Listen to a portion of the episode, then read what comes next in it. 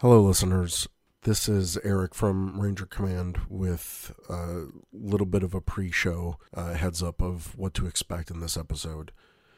So, this episode is not going to be edited uh, or very light editing. So, there may be some swears that are unbleeped, especially during the last half of this podcast, which is interview that Joshua Aaron Moore did uh, with Jason David Frank, who passed away over the past week. This episode is a tribute to Jason David Frank, and we are honoring him by not having our typical. Uh, you, won't find an ad read. You're not going to find uh, an intro or an advertisement or anything like that.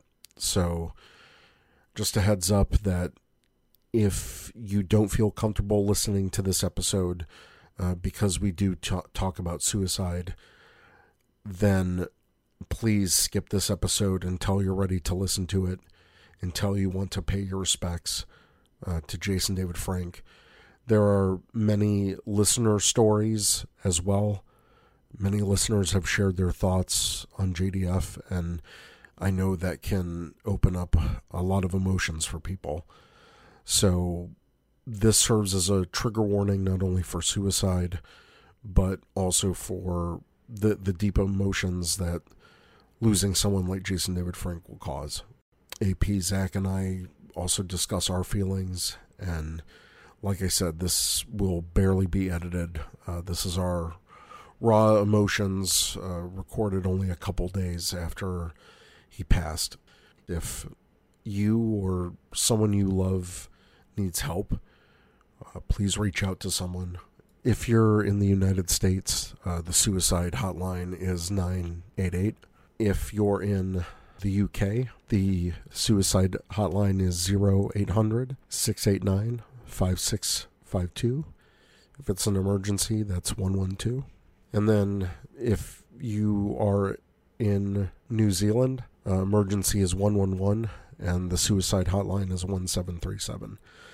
You can find more suicide uh, hotlines or more resources internationally at uh, blog.opencounseling.com slash suicide dash hotlines. That's where we got this information. Thank you for listening and rest in peace, JDF.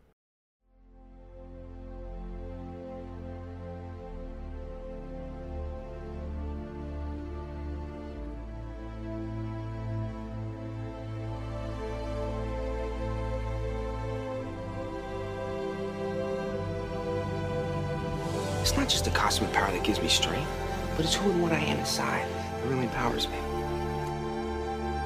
I'm a Power Ranger till the end.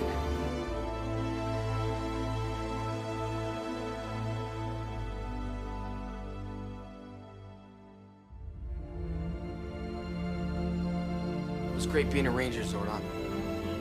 You'll always be with me.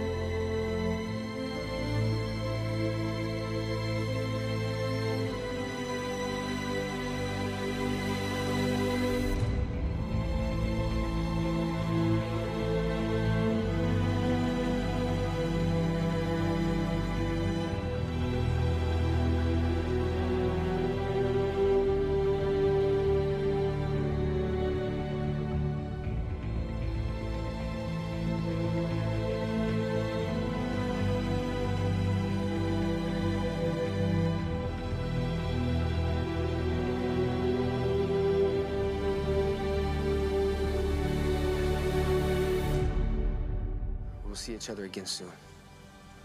Your friend, Tommy. So, context for this first part before the actual intro. We were talking for 15 minutes before we realized that I had not hit record on Zoom. So, this is after hitting record on Zoom, and these are our reactions. So, little bit of levity before a very serious discussion. Thank you. So, Jesus Christ. I'm so fucking sorry. One of these days, you think I'll get this right. Fuck.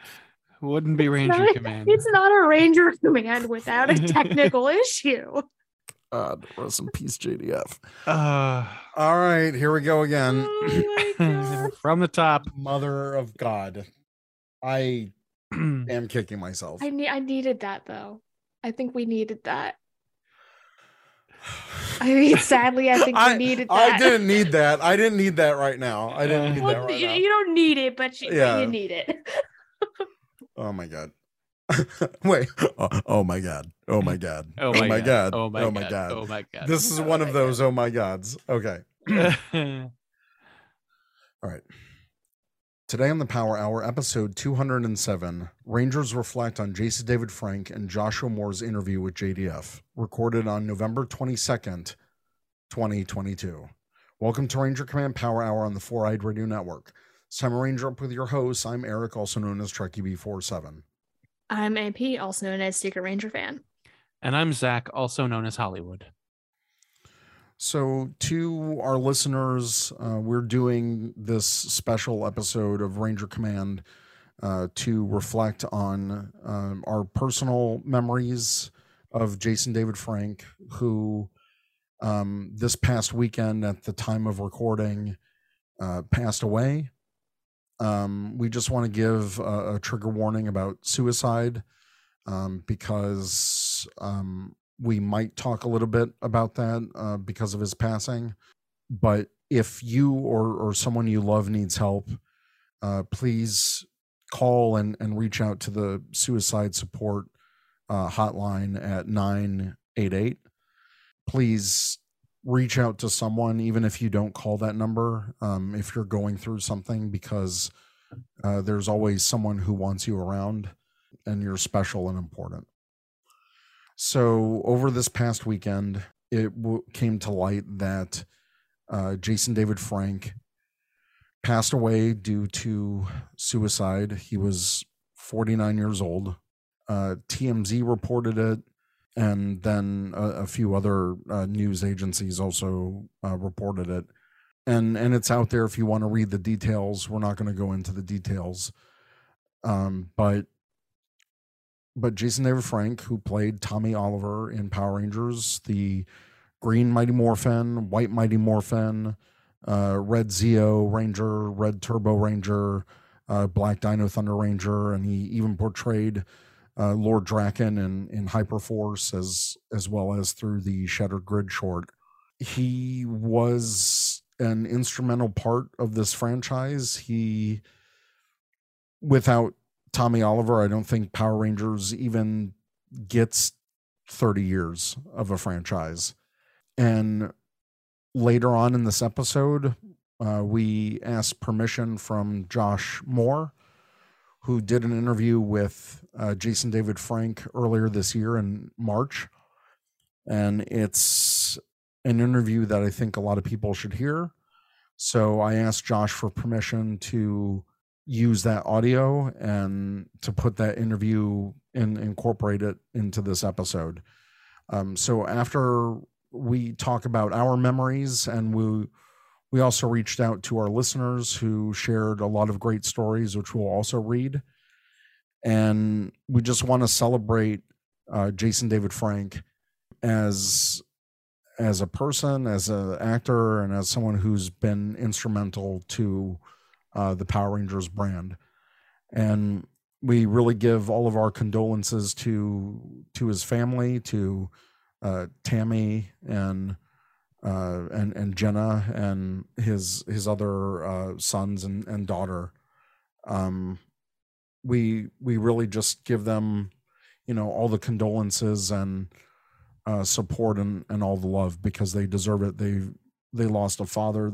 Uh, Tammy lost a husband, and and and the fandom has lost, um, you know, truly a, a, a legendary Ranger actor. Yeah. So, I, I think we're going to tell some uh, a couple of personal stories and and, and some thoughts uh, about why JDF uh, mattered to us and. I, I just want to put it out there that yes, in the past we we did have a segment called JDF Watch that was early on in in our podcasting years, and um, we highlighted some of the just you know some of the dumb social media stuff that that he would pull. Um, but I hope everyone knows that was in good humor, and you know because of the podcast and I, I did get interact uh, with with JDF a few times. He knew who we were. He knew who I was. Um, e- even on the red carpet, he knew who I was.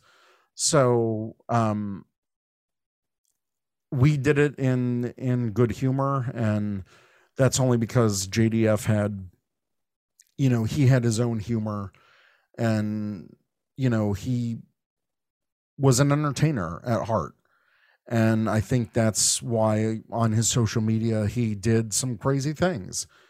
Um, but it was all to entertain his fans and um, It was all out of enthusiasm and like yeah. genuine Yeah. support for his character and the brand. Mm-hmm. It was never never malicious or self-serving. It was just Right. genuine enthusiasm and passion for everything. And I I will say, you know, unlike un, unlike other people either in the fandom or, or even actors, um I I never saw JDF make a disparaging comment about someone's sexuality or orientation or gender or anything like that.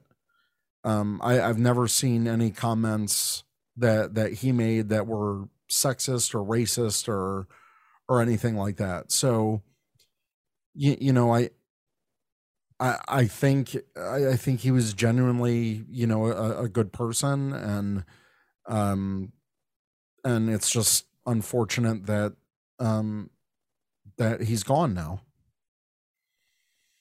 Yeah. So I, I don't know who wants to who wants to go first, but um well, I you know I, I I'll go first. Um everyone's heard me talk about why I got into Power Rangers. It's it's I I've told that story a bunch of times and um but basically you know, I was a new kid in a new school in a new state and this was 1993 Power Rangers came on. I think those first few episodes no one in school was really talking about it but they all talked about it when Green with Evil hit. That entire week that Green with Evil premiered, all the kids in my class were talking, and I finally had something to talk about all the other kids with. And, you know, I'll forever contribute Power Rangers to giving me that positive outlook and that positive experience. That's because JDF. Many years go by, I fall out of the fandom. It's typical story um, but in in 2004, uh, my my ex at the time, we were chatting on on AOL one Saturday morning because that's what you did. It was 2004. We all had AOL Messenger or whatever, and uh, uh, and, and she said, "Hey, um, Power Rangers is is on right now, and and and did you know that Jason David Frank's back?" And I'm like, "What?" Tommy Oliver's back? And it was just a downhill from there. I I joined Ranger Board. I, you know, started my YouTube channel to review Power Rangers stuff. Eventually led to this podcast and Power Force and movie premiere and this and that. And and I attribute that all to JDF. I really do. And have I been have I been mad at him and his street team in the past? Sure, because sometimes it was annoying. Sometimes the street team members were annoying. Sometimes we clashed on social media, but uh, at the end of the day, I think all of that is forgiven because that all the times I interacted with him, he was genuine. He was nice. He every convention I went to, but I didn't meet him, but I saw him at a convention. He was past closing of every single convention if there was someone still in line. He waited until the end of every convention to make sure everyone left happy. and he did that for his fans. And it it wasn't just about money for him. And you can hear that in in the interview that we'll post because he talks about that kind of stuff. And you know, for some actors that's not the case. The the fact is is that you know, I I do have my own stories. I I met him for the first time in 2008 Anime Central with Karen Ashley and Steve Cardenas and Robert Axelrod. They weren't the first Rangers I met, but that was the first time I met like the original cast or some of the original cast. And and I'll never forget it. He I have a picture with him. That was when pictures were free with, with an autograph. Like you didn't need to pay 40, 50 bucks for your your own picture. So yeah, I, I got my picture with JDF shaking his hand and and I always remember that. And I helped film an interview with him back in 2013 for for a friend. I've you know seen him over the years. Like I said, I he signed my tie at the uh, at the Power Rangers uh, movie premiere, which he's sequentially got kicked out of for for filming part of it. But but that but that was who he was. He was just a fun loving spirit. He amped up all the crowds he was an entertainer first and foremost and um and that's what he did he entertained he is the reason that i'm a power rangers fan and really that's all i'll say on that uh before i start uh before i start crying again so Yeah. I mean, for me, I never I never had the opportunity to meet him. And that that's that kind of hit me too cuz it he was always there. And I always thought I would have that opportunity because he was always at one convention or another. He was he was always around and it I don't I'm not saying that in like a selfish way like like I didn't get to meet him but it's just like he was such a larger than life personality and when people like that are no longer with you it's just you're in disbelief that's what it is yeah it's like it's like a part of a part of you's like or a part of like a part of your reality is yeah a part of your Yeah. reality is just gone Yeah. like part of everything you thought it would always be there but I don't know. I mean, JDF's the reason again, like like what you said, he's the reason I'm even a Power Rangers fan. Mhm. And I mean, I've I've told the story too a couple times on the podcast, but my first experience to Power Rangers was just a couple of hand-me-down VHS tapes that I got. And it was uh Happy Birthday, Zach, which I enjoyed, but like there was nothing special about it really. And then Green with Evil was the other one. And after I watched that, I was I was hooked. Like Mhm. little little 6-year-old me was hooked. I I saw him, he was so like charismatic and just interesting that character. I I knew I needed more after that. And I I was just sold. And I mean, later on down the line, like, yeah, I dropped off the fandom, like, like most people, yeah. like most people's stories.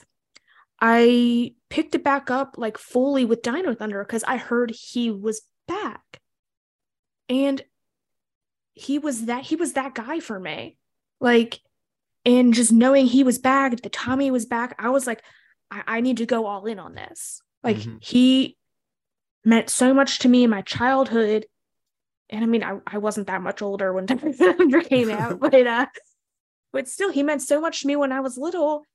And he was back, and he was older, and like I was older, and he was going off on new adventures. And I'm like, I I I need to go all in on this. And I found JDF's like Facebook page, his website. I bought um like those walkout shirts he was selling with like his face on it yeah. and the Jesus didn't tap and like all that. I bought a couple of those. I bought like I think it came with an autograph picture actually, so I don't even think I bought that. But I bought so much Tommy stuff. And like I joined Ranger Board. My Ranger Board username was Tommy themed. And I think it's still on there, if I'm not mistaken. So some people could probably find me, maybe. Who knows? but um, I was such a big Tommy fan. Mm-hmm. Like that is it that's the reason I like I wouldn't be a Power Rangers fan without him. And And you wouldn't be on this podcast. We, we no, I wouldn't be doing none, none of us would be here without. no, I wouldn't I would not be here. I would not be a fan. I wouldn't be doing this. Like that's it's become a part of me. hmm And by virtue of that, he became like a part of me. hmm because him and his character influenced like such a big part of my life like influenced one of my passions and it it i i must have cried at least like five or six times that day after i found out Yeah. and i'm still i still cry when i was watching the like official power rangers tribute Oh my god. I started bawling. And it it just feels weird cuz he was one of those people that you thought would like just always be there cuz he had so much genuine enthusiasm for his character and the brand and his fans. And it it feels surreal that it's that that's he's not he's not going to be at that con table next time or Mhm. he's not going to be making a video or posting stuff on Instagram. And I mean, that merch that I bought, I no longer have any of it. I unfortunately had to sell it because I needed some money. It was the one of the only things at the time I had that was worth and anything really. Yeah. But I didn't feel it's it felt bad to part with it because it meant so much to me. But I thought, oh hey, he's so big, he's always here. I'll be able to get something else eventually. And I never I I never had that opportunity. And I'm not saying that in like a selfish way or anything. It's just no. like when someone's just consistently present and then they're just no longer there, it it just feels like a piece again, like a piece of your reality is just like ripped out, like a part of you's gone. And that's that's kind of what it feels like because Power Rangers is a part of me now, and the reason for that part of me it is gone. Yeah. Yeah. Yeah. Um, my personal experiences, I, I feel like I have uh, a few more than most. Um, the first time I ever met Jason David Frank, I was six or seven or eight, somewhere in there. Power Rangers was at the height of its popularity. And uh, my mom worked at uh, a Target in Santa Clarita where we lived and where the Power Rangers studios were. And um one day we went into her work to uh she had to like pick up a paycheck or something and as we're sitting there through one of the lines comes Jason David Frank. And I said oh my god. And my mom says oh yeah he's in here all the time. I see him you know two three times a week. And I'm just like you what? Uh, how what? How am I only finding out about this now? And um she's like well do you want to go say hi? I was like, uh, uh, uh, uh, um, yes. Like, I, I didn't know how to respond. I was, you know, this is Tommy Oliver here. And so my mom takes me up to him and she goes, um, excuse me, Jason, uh, this is my son and he's a huge fan. And would it be cool if he met you? And like, he was totally sweet. I was just like, yeah, hey, man, how's it going? And like, you know, shook my hand and everything. And, and he was super nice and you know didn't have he's there shopping with his wife he doesn't have to take time out of his schedule to do that but he did and that that that stuck with me um and then sometime later i don't know when exactly um his martial arts studio came and did a demonstration at my elementary school. And it was him and it was Johnny Bosch. And those two came and did, um, you know, martial arts expo out, out in the uh, like in the quad area.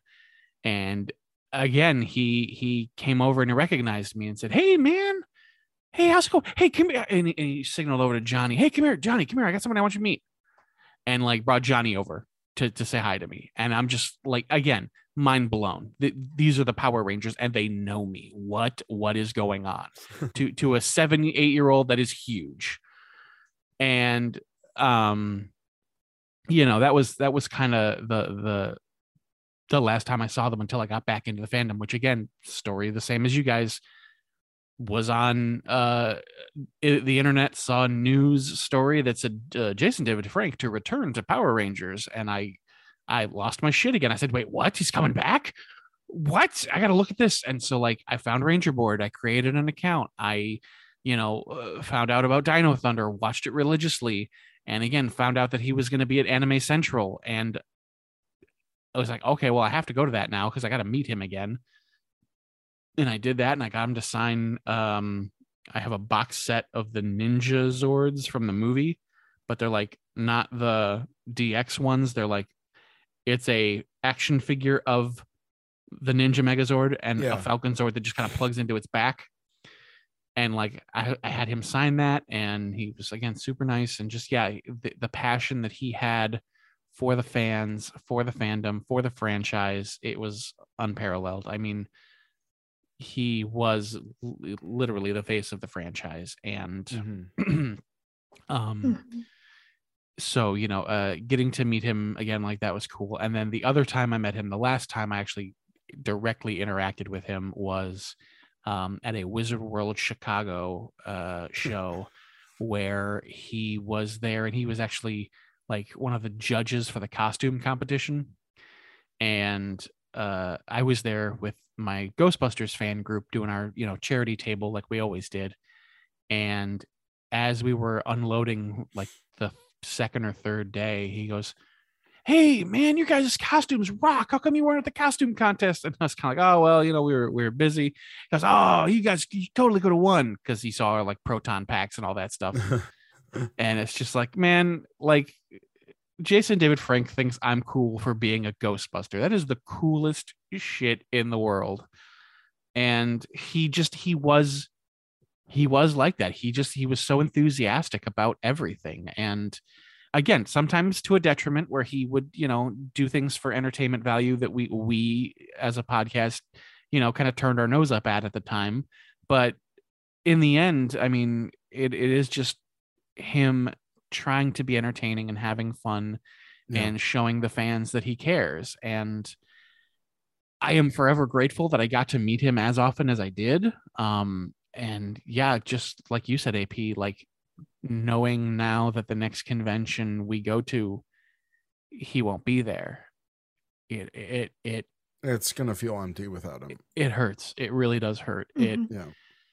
I mean, you know, you always you always take someone for granted while they're with you, and you always just like, Mhm. oh yeah, he'll be there. Oh, he'll be there, and then this happens, and you realize, oh no, he won't be there, and and that's it. That's that's my opportunity gone.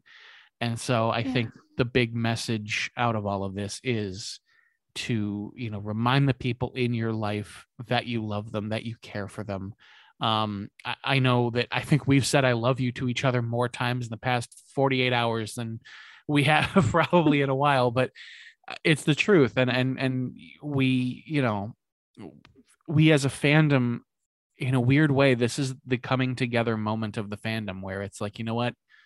The petty squabbles and the, oh, you don't like this season. That means you don't have any taste or whatever. It's all gone right now. It is just a mass outpouring of love and support for JDF and his family. And Yeah. It's like sometimes it takes a tragic loss to respect everything that you have.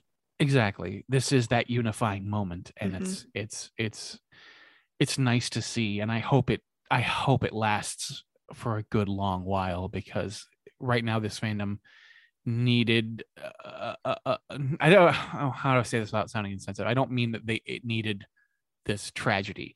It needed a unifying event, and this is that unifying event. And, and it's just sad that this had to be that. it it is said that this is the like it, it could have been something much more jovial like hey a new movie let's let's all get excited about the new movie or hey or hey you know we've got this cool new special coming out like let's get all excited about it that just but it hurt it hurts that it had to be something so Yeah. awful exactly negative. exactly it, it i mean it is just absolutely gut wrenching I, I mean you know you you don't think you know normally you don't think of of a loss like this as hitting as hard as it does but this one this one hit hard Mhm. um and and again i think it's uh, to to bring up your point ap it is hitting so hard because jdf was such a pivotal character in all of our lives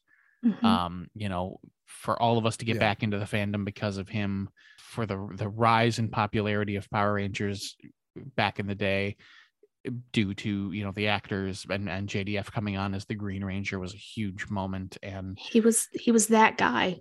He and really you- was you can't help but to like that guy.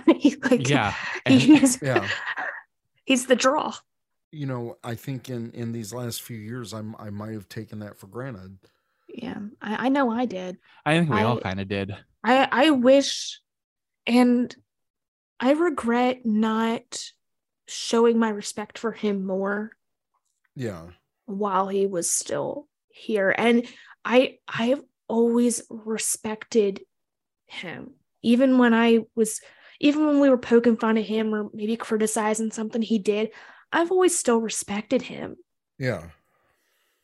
because like like we said without him I wouldn't be doing any of this I wouldn't exactly I wouldn't have this interest. I wouldn't I wouldn't have any of that. I mean, like Eric said, he's pretty much indirectly or directly. I don't, I don't know how we want to word this, but I mean, he's responsible for the podcast because without JDF coming back to the franchise, none of us would have got back into watching Right. the show. None of us would have been on Ranger board. None of us would have one cold night in January decide that uh, hey, let's let's all do a podcast together Right. Mhm. and we we owe a lot to that And and he's a big part of that. he he is that big part now being gone is it's just yeah it's hard it's heartbreaking it's it's really hard no one is ever going to have that impact on on on the franchise. No nobody but him could ever do that. i was thinking of that earlier tonight i thought you know could there be a quote unquote face of the franchise as prolific as jason david frank again and no. i i struggled and i couldn't think of anyone i mean like yeah and no it- s- some people could say maybe ASJ, but No, I don't want him as face of the front. but just because he's Jason, he's a Red Ranger. No, no because i mean he's almost the exact opposite of JDF. And I'm not trying to get into that conversation, but JDF always had so much enthus- genuine enthusiasm for the franchise, his character, the fans. And when people listen to this interview, they will yes. they'll understand what we're saying when we say that because Yeah. he was never in it for himself. And hearing him speak on this interview, and I just have to thank Josh for, you know, one, letting us post the interview on our own platform, but also for sharing it with the fandom in, in general. yeah Because Mhm. no, I, I don't think ASJ could be the second face of the franchise because, like, literally the same night most of us found out about JDF's death was the night it came out that ASJ know- was on stage making homophobic, alphabet comments. comments. Right. yeah yeah That's what I mean. I I never I can never recall an instance where JDF made some, a racist comment or or a homophobic anything. I don't remember him doing that because that's not him. And all you ever hear about is stories from him being so welcoming and, And generous. accepting of people and and generous and just an all around good person. And like Ciara Hanna, her story, my oh God. god I Uh, was crying when I read that too. Yep. Every single post from his fellow actors has been just absolutely heartbreaking and Yeah. you know Like it's he- obvious that they loved him very much and they loved that he was so enthusiastic so 110% behind the franchise Yeah. just to like summarize her whole thing it's like he was like a mentor to her became family Mm-hmm. like he went out of his way him and i think jason narvy went out of their way to like protect her Mhm. from someone who was sexually harassing her on the street that's good character yeah Oh, really? Where where was that? That wasn't during filming anything, was it? i don't think so no i think they were they were just out at some convention and they all went to they were going to go get dinner together and on their way out to dinner some oh, wow. jerk ass on the street was trying to cause trouble and Narvy and JDF literally like chased the guy down, grabbed him, brought him back, and made him apologize to her. Nice. and i think i just Yeah. i say that because it shows it's an example of his character Mhm. Yeah. Mhm. a hundred percent. And and just like there's too many Chris's in the fandom, there's too many actors named Jason in Power Rangers. You're you're not wrong. and we laugh because JDF made us laugh. Yeah. yeah Estee posted this video that JDF uh, did a couple years ago. Like he was in a van and he like he did he like moved he did the, the shift into turbo he did the shift in the turbo. That is one of my favorite videos and of he- like all time. He like he did the thing where you adjust the steering wheel, but he like broke it, so the steering wheel was just going boom, boom, boom, and then and then the console had like a, it, it was a van, so the the stick shift was on the console, and he did like shift into turbo, red lightning turbo power, and I was like, "Th- this is the funniest thing ever, and and I had never I had never seen that video a couple years ago until uh in, in- until a couple days ago, and and I'm like, man, I, n- now I want to go back through his TikTok because that Yeah, was me through through. I didn't even know. I didn't even know he had a TikTok. No, like I had, I- s- I had seen that video somewhere before, but I never knew he had a TikTok. yeah, I wish, I wish I did. Like, again, And- it's hindsight. yeah, it's hindsight, and you know, the past ever since the the the movie came and went. I felt like he was distancing himself from from Power Rangers aside from Dimensions in Danger and after Dimensions in Danger he kind of started going his own way with um with Legend of the White Dragon which now because of this interview that that we'll post later on I wasn't interested in before because I thought it was just oh he's just ripping off Power Rangers because he's not in Power Rangers anymore no and it, it's because he wants to tell a more mature story that he wanted Power Rangers to do, but they're not going to. And so he wants to give us and and he even told Josh in that interview, he's like, I consider all of you my children. And he's like, I want to give you guys Oh. because you're grown up now. And I want to give you a grown up, you know, Jason David Frank experience. And he even made it, which I didn't realize until listening to that interview. Like initially, Legend of the White Dragon was more of like a Power Rangers reunion film. Right. it had a whole bunch of cast members from different seasons. It was clearly more connected to that. It was like referenced like Angel Grove and some other things, I think. But then they re they reworked it. Right. They did a whole nother Kickstarter or Kickstarter or GoFundMe with a like a lower amount, which I didn't know yeah. because that was one of the things I didn't necessarily support about the whole thing. And I think that clouded my judgment was how much they were asking of people Yeah. um but they completely redid it to be more of a Like a, another superhero universe. yeah yeah like a whole new a whole new thing Yeah. it wasn't it wasn't what it initially seemed to be and i i wish i would have recognized that too Yeah. And, and that's why, like, you know, when he started to distance himself more from Power Rangers, I felt like personally, you know, I started to distance myself away from his content, Mhm. um, which is unfair to him and and it's Yeah. unfair to me um, as a fan because I'm I'm denying myself that that experience. And if you go to his YouTube channel, like I watch all of those like behind the scenes, my Morphin life, because you know that was a look into not only an amazing look about the behind the scenes production like when he was doing legendary battle and and also dimensions in danger but you know, just a peek into his life as well. And and I think he had a pretty cool life. Yeah.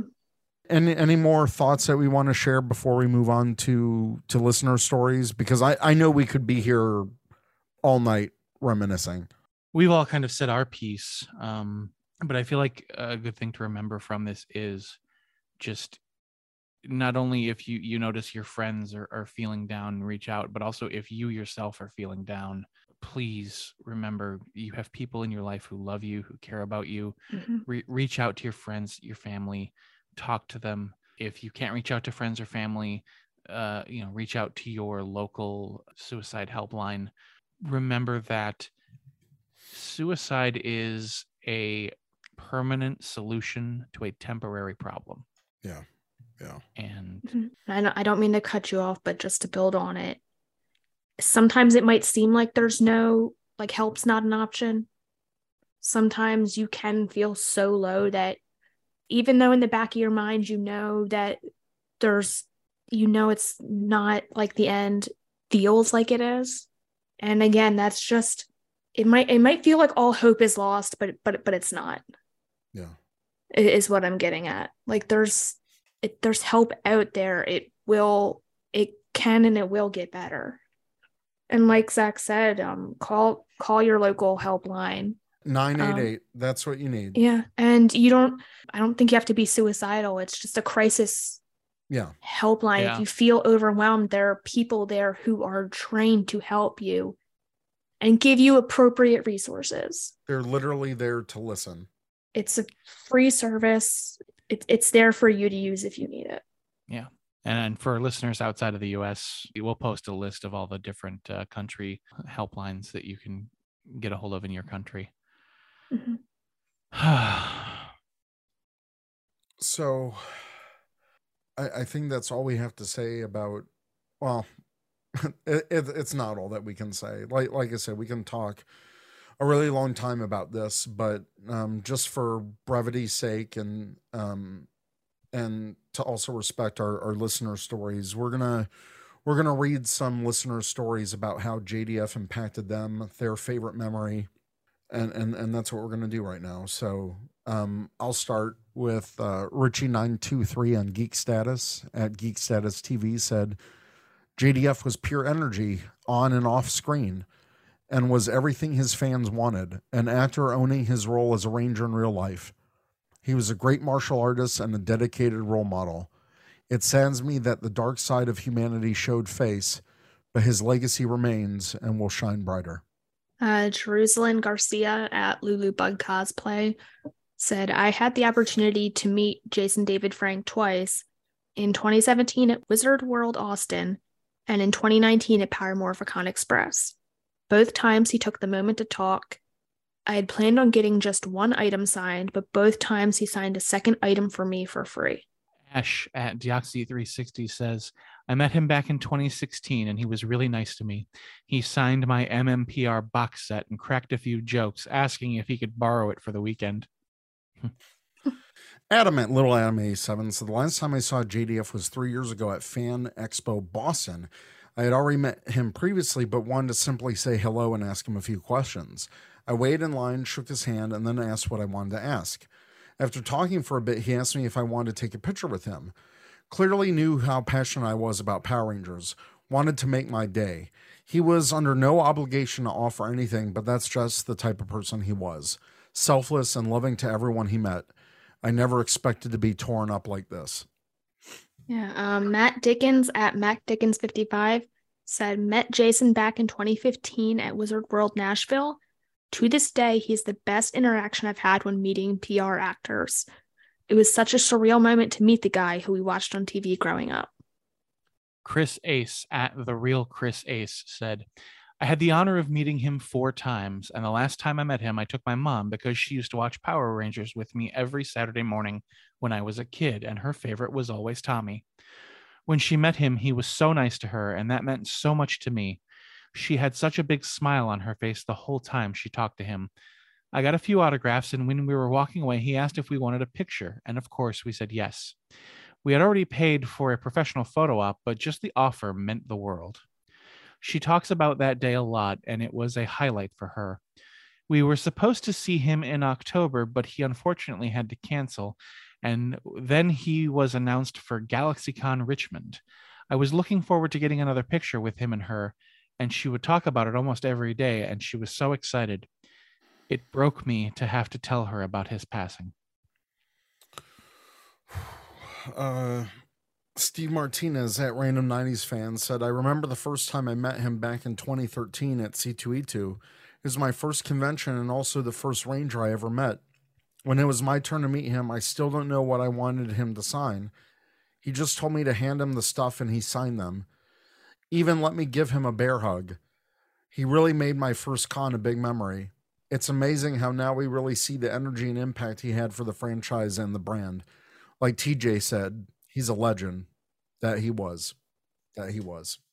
Uh, Vince Areola at Fajita Phantom said, met him in 2010 at PMC. Line was always long. I remember him drinking one of those five hour energy drinks and hyped up before the signing. I did photo op with him and he signed several other items he gave as well for free. It was fast, but he was really nice. I met him again at our Dallas con a few years after PMC. Multitasking as always, but he would look you in the eyes and chat. He knew the line was long, but wanted to give everyone their time, shook hands, etc. And then Vince said his hand hurt after because he was a strong dude. he said, Not many people do that for fans. He truly wanted to let everyone enjoy their time and show the cool things people made shoes, costumes, you name it. Seeing people walk away with a huge smile on their faces is something that I would rarely see at these events, but he made everyone feel like a ranger that day. Oh, I think um I think because he was signing so many things like his hand would hurt. but he was he was strong for yeah. Chris Sabetta at Sabetta Chris said, I met him two weeks ago at Rhode Island Comic Con. I talked to him about how I saw his Legend of the White Dragon panel at PMC, the movie, his time as Tommy Oliver, and what his character has meant to me. He was so passionate to meet his fans and has always been amazing to talk to. Extremely hard to believe he's gone. Daniel Pika at It's Daniel Pika said, I wish I met him. I always wanted to. I thought I'd have a chance, but he'd always be there because he'd always be there. My wedding was not PR themed, but I made sure to at least get a few photos of us with Saba and the Zeo power staff. Tommy was a small part of the most important day of my life. Kid kid at rel 591-20482 said in 2005 when I was little, I was in the hospital after surgery and my mom got me the best of Power Rangers DVD. And that DVD got me more into Power Rangers, but it was the first time I watched MMPR and the episode it showed was White Light. And JDF became my favorite instantly. Jorge at kid underscore wicked. I remember I met him at my first Comic Con, I believe in 2015. He arrived and ran up and down the line, high fiving and fist bumping everyone. I spoke to him for a few minutes as he secretly signed extra autographs for me while someone looked away. It was surreal. He was awesome. It Takes Two to Toku uh, It Takes Two Toku said, I never got the chance to meet him in person, unfortunately, but anyone could see his spirit and love of the franchise was infectious. I watched Dimensions in Danger after hearing the news, and it was a powerful reminder of his impact on the franchise and a great tribute to his work. Army Panda at the Army Panda said, When I was a child, I used to have a teddy bear that I named Tommy. Lost it one day when it was forgotten at my cousin's place and they decided to toss it. He was my favorite ranger growing up. Used to watch the VHS of when the Green Ranger officially joins the team all the time. At Josh underscore D underscore Taylor says, When I first met Jason David Frank in 2017, the first thing he asked about was my family. You could tell family and the fans were so important to him. He held my firstborn, less than a year old, and joked around like we had known each other forever. I'll never forget it or him. D White 95 at White underscore Dayton said, I never got the chance to meet him, but he was always a safe space when I was having hard times. I always threw any of his Power Ranger series on and escaped my problems back to easy times, and he got me through it.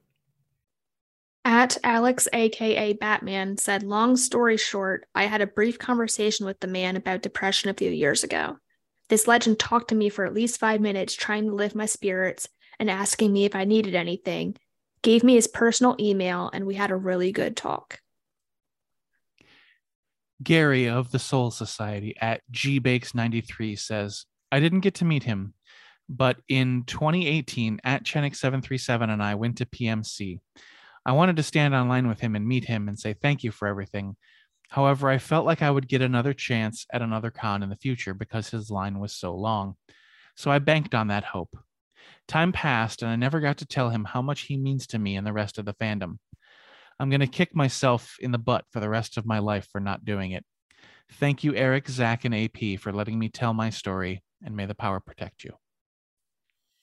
Alex at Ajax underscore Ranger said, It's a really simple one, but when I met him a few years back and thanked him for everything he's done, he just looked back at me and said, I appreciate you. It just felt so genuine. He really did care about every single one of his fans. Cordell DeWare at Seed DeWare said, When I was 14, my first convention I ever went to was Lexington Comic Con in 2013. And the first thing I did when I got in was to go get in line to see JDF. I was beyond excited to meet him, but when I got up there to get an autograph, I basically said nothing from a combination of me being shy and starstruck. My dad actually ended up doing most of the talking. He asked me how to spell my name and was really encouraging and patient with me as I stuttered my way through it, and even signing a second picture when one of my stutters caused him to misspell it. It really made that convention for me. Hell, it probably made my year during a time that wasn't the best for me. Thanura Ravindra at TDR1411 says, Met him twice here in Sydney in 2015 and 2016, both at an unofficial event and at a con here. I only wish I got to meet him in cosplay. Sean tweets at My Name is Sean said, I seriously wish I could have met him. JDF always seems so nice and genuine from what I gathered. Tommy was my role model growing up. So cool, so badass. JDF and Tommy embodied the spirit of what it meant to be a Power Ranger through and through. All my fondest memories of watching PR growing up included Tommy. I had the most of all his figures as a kid and was truly my favorite Ranger. This is all so heartbreaking. Jeff Moses at Cario Hurricane said, met him at ASIN in 08 with Collector Shuki, and Silent Axe 87 was cool. Took pics and saw him on the floor interacting with fans. May the power protect him always. Vidal at Vidal Venegas underscore 07 says, I never met him, but I understand the impact he had on people. I remember him watching on Legendary Battle when I was younger, and his interviews slash videos about him on Black Nerd, MMPR Toys, Chris Cantata, etc. It's hard to see Tommy episodes now, but he will be remembered. Steve R. at Wild Wing 64 said, I met JDF at London Film and Comic Con in 2015. I was wearing a t shirt with Green Ranger on it. He must have spotted me already because his phone was out and he got a picture of it before I could say hi. I was too starstruck to say much, but I'll never forget that brief moment with him. I've since introduced my nephew to Power Rangers, starting with the 1995 movie. Tommy the White Ranger was always his favorite and a childhood hero to him, just as much as he was to me. Johnny at Johnny underscore Marrero said, I'm still sad that he's gone, but I'm grateful for everything he has done for PR. My favorite moments from JDF as Tommy is his return in Dino Thunder in the episode Back in Black. Fighting Spirit was definitely his best, but the Robo Tommy battle in Dimensions in Danger is genius. Those are my most favorite Tommy memories, and I'm still grateful for everything he did.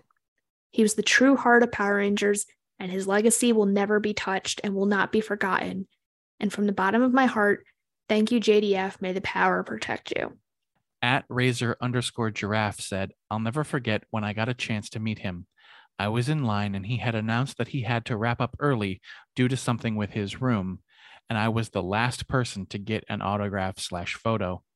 When I got closer to the front, they told me the price of an auto slash photo. I realized that I didn't have enough money for either. But since I was close to JDF, he noticed that I had something to sign and he told them not to charge me for the autograph. And I even got to take a photo with him. At Crispy No Ken said, It's a two parter. The first time I met him was at New York Comic Con in 2014.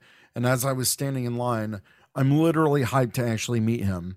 He was the first Power Ranger I met in person. When I finally shook his hand, I was starstruck. My inner self couldn't believe it. The second time was four years later, but only at a photo op. The third time, however, was earlier this year at Toy Tokyo in Manhattan, but with my custom black and gold Dragon Ranger cosplay.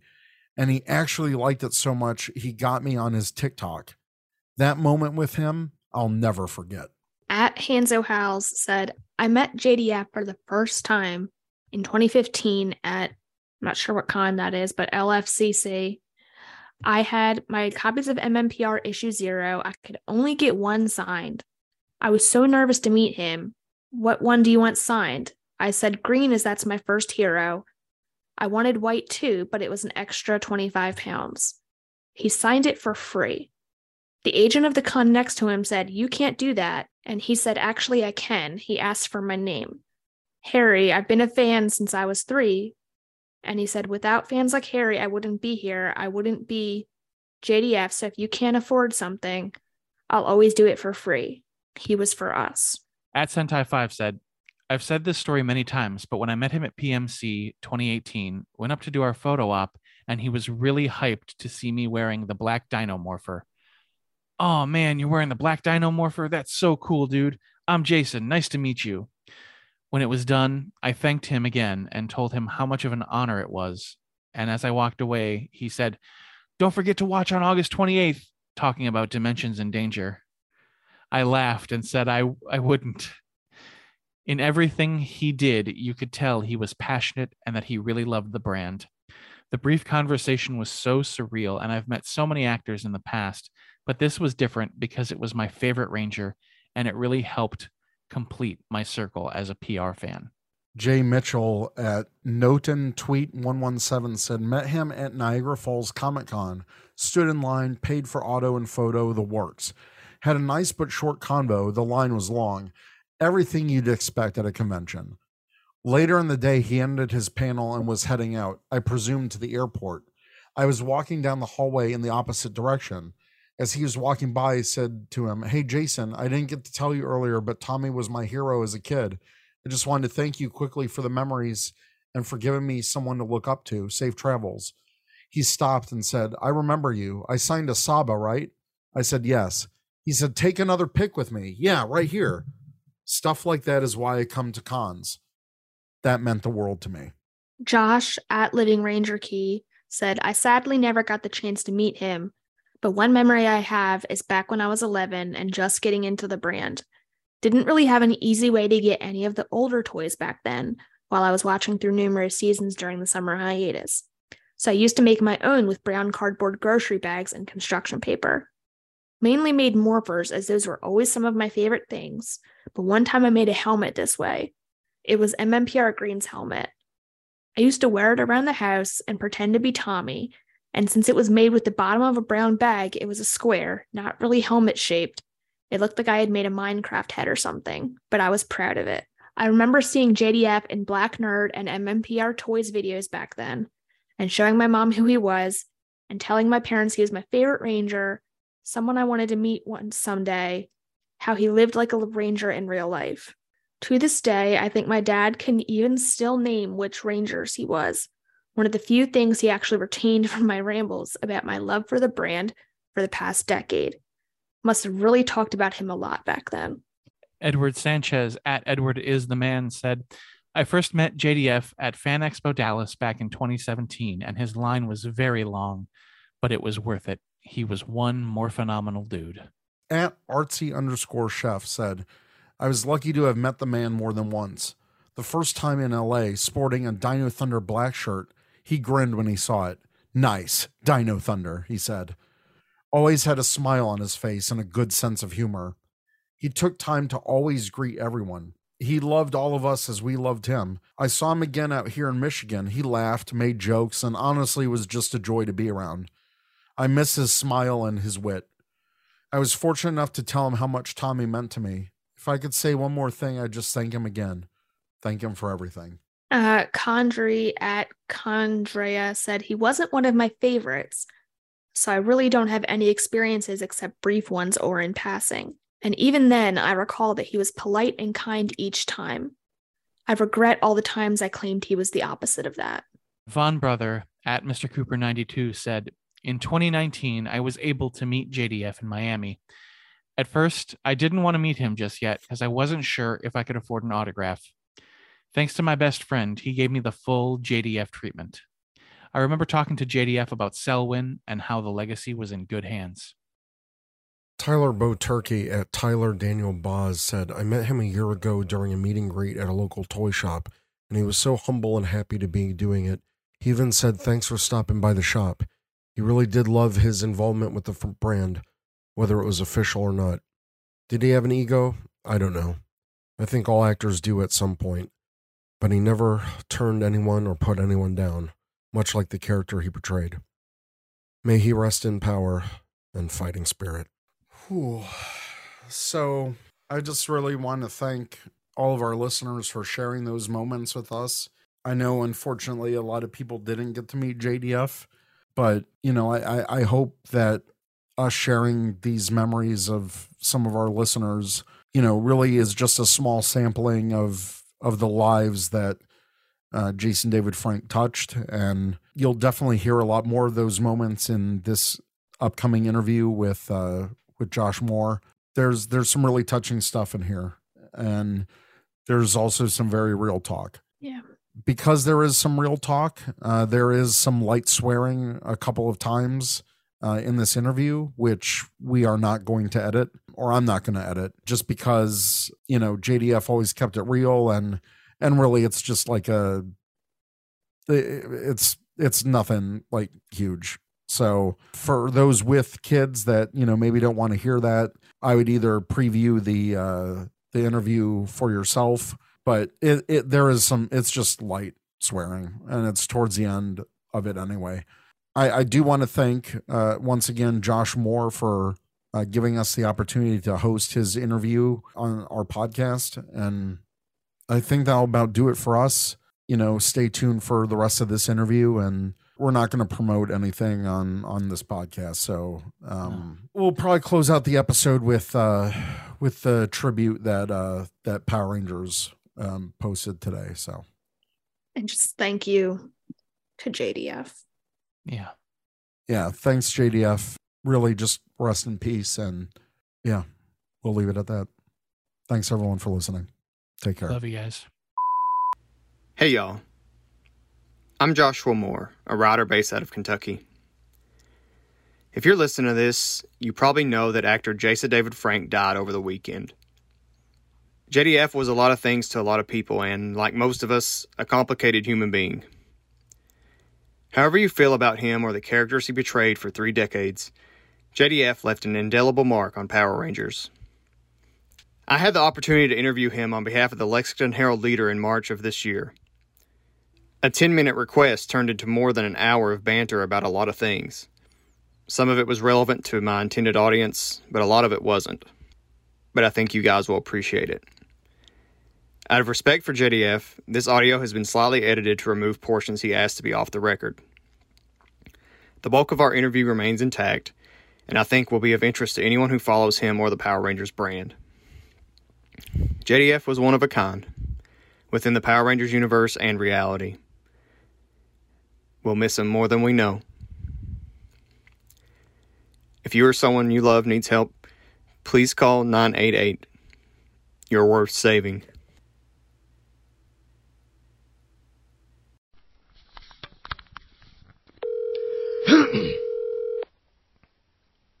Hello?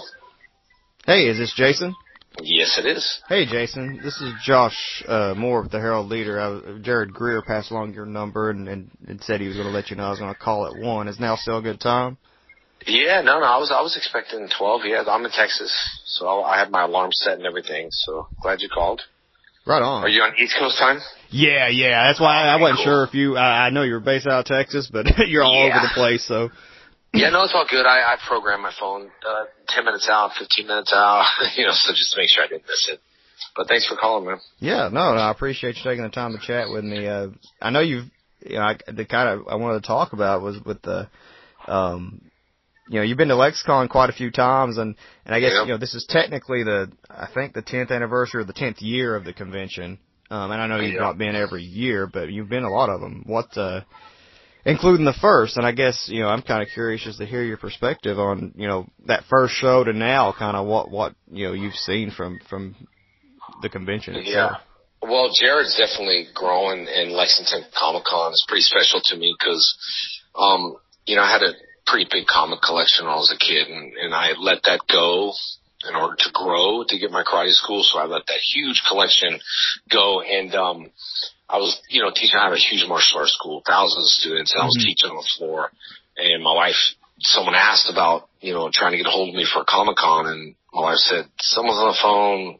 you know, about a Comic Con. It's like that. I, I don't really know. So anyway, uh, took the call and I said, Hey, you know, he kind of educated me a little bit what they do. And I said, well, I'll come and I'll look around at comics books and, you know, I'll, I'll, uh, I'll just have a good time. And when I got there, I never got a chance to look at books. I was just super busy and, uh, you know, kind of realized what, what Comic Cons are. And the good thing for me is that, you know, a lot of actors, they get paid, they get guarantees. I just don't do that. Is you can come to my table, you know, uh, you get something or you don't. I want to make sure I take care of you. And that's kind of been my motto from day one.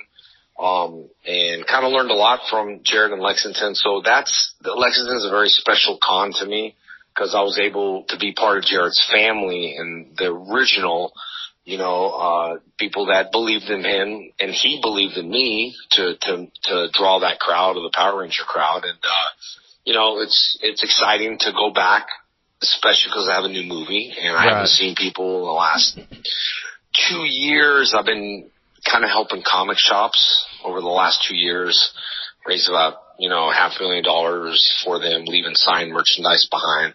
I just couldn't stand still in, in quarantine. So, uh, and Jared has a few comic shops too, so I, I've done Mhm. a couple of his comic shops and, uh, I just, you know, I just love the fans. It's, it's more of a hobby than a job for me. Um, and I look forward to this one because, you know, it's going to be really big. I, I was able to do a show with Chuck Norris out there and, and made some connections with him, which I was a big fan of his. And so he's got a good lineup and he runs a really heck of a good show. Yeah, well, that's what you know. I know that first year you were you were the attraction. I mean, it was like you know maybe Yeah. ten guests, and you were the guy. And, and I, you know, to you know, full uh, uh, transparency, I'm a big Power Rangers fan, so it was you Yeah. know, um, you know, it was just cool, and it was just neat that he kind of you know, especially those first few years, he really built the show around Power Rangers. Yeah, no, he was a good guy. I got I got really great fans, and I think uh, just you know doing with the social media and reaching out to people. I mean, I you know even when I do comic shops, ooh, man, I, I did an East Coast tour, eight day back to back, and we drew over eight thousand people in a good social distancing way. Mm-hmm. And I only say that because it's like take a number and wait for your table and it respects people's time and I'll sign there for 10 hours, but people won't have to wait in line and stand there for hours and hours. So there's a new program that I think people should implement at cons for the, for the bigger guests that have, you know, three, four, five hour long lines. It'd be a, be a good idea because they can get a number and then it'll text them to head to the table and they can shop around and Yeah. don't have to hold babies in their arms and stuff. But it's old fashioned, you know, we're stuck in the old fashioned ways of waiting in line. So, and, and the fans don't mind. So, you know, I'm very happy about it and, um, you know, and very happy about the fans as well.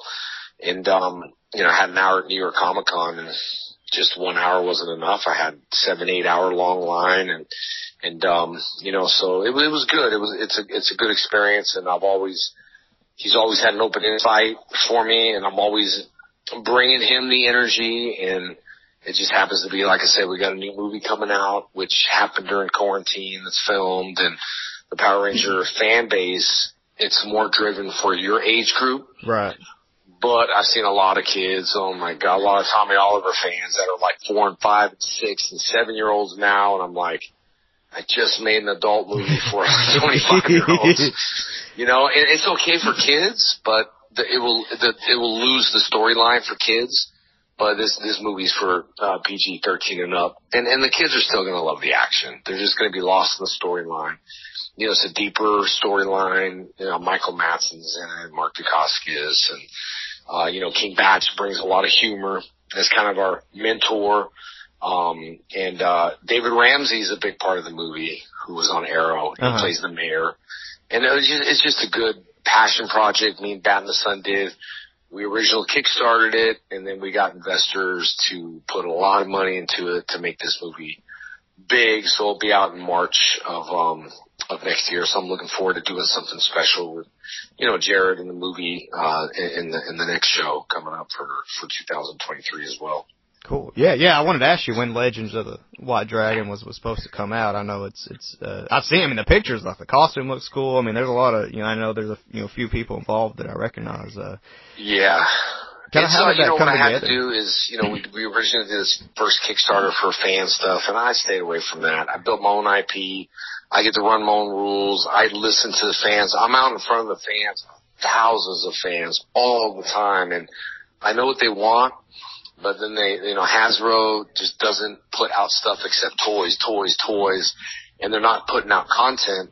But I personally know my fans that come back time and time again uh, you know, to visit, and they're just itching for something, not a reunion on a kids show. I don't, you know what I mean? A Nickelodeon reunion, and I, I understand the studios want to drive the parents and the kids to the show, but I've already done that. Now I'm Eric Reed. I'm tattooed up. I got a mohawk. it's a deeper story. We got two comic books. You know, we got Rob, Rob Liefeld doing a cover. Uh, and the 1263 that's on the side of my head has become its own side story kind of like the Punisher, you know, Frank Castle stuff, and then the Legend of the White Dragon. We got a pre-sequel book, there's so much stuff in place, and I, I think a fan said it the best. Uh, you know, I, looking at it, he goes, "Man, this is so refreshing." And as his age group, it was refreshing to him to learn about this whole new universe we built, and it's going to be similar. It's reaching that fan. It's Mhm. reaching that that similarity, but we're not competing with Power Rangers because I love it. I love doing what I did. It's just at this point I'll be 49. And when I met Chuck Norris of Lexington, he told me one thing I'll never forget. He said his career didn't start and, and really take off until he was 50. And, uh, it motivated me to do this movie before I was 50 to follow my heart and dreams with Bat in the Sun that does amazing content. Um, and we're just, in March will be just under the two year mark, which takes about two years because we got a really good distributor, Scott Kennedy, and he's pretty adamant about when you release a movie at the proper time and not get killed by big Marvel movies or DC movies. So that's why we decided to take the time. Uh, you know, re- I'm rebuilding all the website. I'm, I'm in charge of all, you know, I'm a producer as well on it, but I'm in charge of all the, all the branding and the wording and making sure that fans understand that I love Power Rangers. I'm not competing with Power Rangers, that I have to, a movie that I've committed that happens to come out next year, which is the 30th year anniversary, Uh-huh. which I did not know. Um, and it just happened to be, that's the timing we're releasing it. And I think it's a perfect time to, uh, you know, your kids, look, the kids always have Power Rangers on TV, but it's about this age group now where people are like, thank you, thank you, thank you. And I'm like, no, thank you. If it wasn't for you guys, we wouldn't be here. Um, so it's an opportunity for them to love both brands. You know, I'm, uh, I'm Eric reading this book and, and I, in this movie and the comic books, and I think it's really going to be it's refreshing for me to play a character. I could be a little dark, deeper, um, and get stuff going. You know, and I tried so hard with Saban and Hasbro. I paid for Lord Drakkon trailer out of my own money. I did so much to show how, you know, how popular Mm-hmm. you know, a side story can go or a Green Ranger. But whatever the case is, I think they're just protecting their kids brand, which is fine.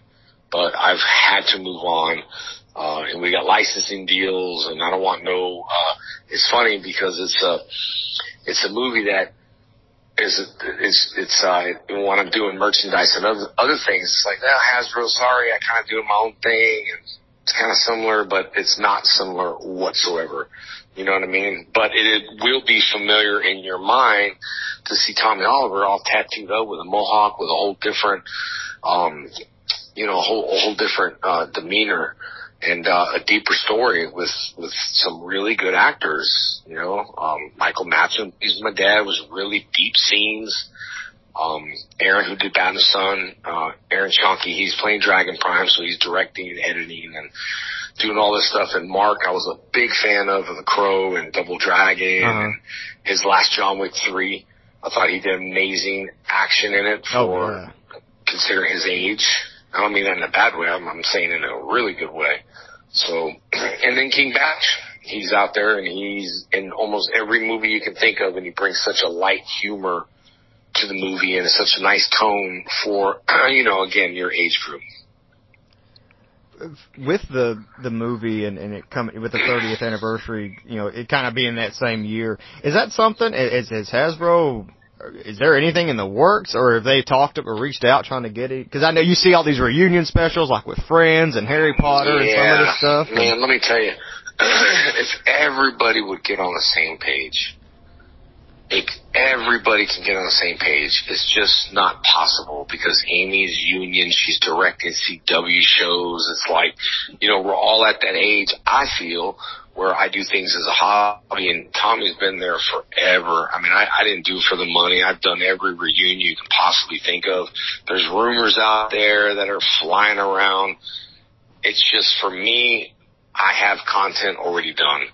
And again, with the 30th year anniversary coming out, I feel for me, I'm doing something for kids, which are you. You guys are my kids. Mm-hmm. So if I didn't have anything, um, you know, it would be something to talk about. But at the same time, everyone's not on the same page. You know, in the very beginning, there's a lot of actors that walked out, kind of went on strike. Right. But it'd be interesting now to maybe all get together, sit down at a table, and all be one for one or none for none type of thing. But um, it's just I don't, you know, it's still a non-union show. Uh, and I'm union and all the actors I got are union and it's just, it's non-union. It's been how many years can a, a big corporation get away with a non-union show. I don't understand it. It's still non-union. Therefore, you can't bring the union out. Um, uh, and that was the biggest thing in the beginning, but those guys weren't union. It just was strike in the beginning. And I, I'm not saying strike now. I'm just saying we all get together and create something like a Cobra Kai, but Hasbro is just pumping out toys. I mean, if you look at the Lord Drakkon toys, you know, um, Scott from Power Morphicon, myself, I paid my own money just to show them, hey, look how cool this trailer can be. Oh yeah, it was Everybody awesome. loved it. It was awesome. Yeah. And they sell toys, but they never did anything. And it's no big deal.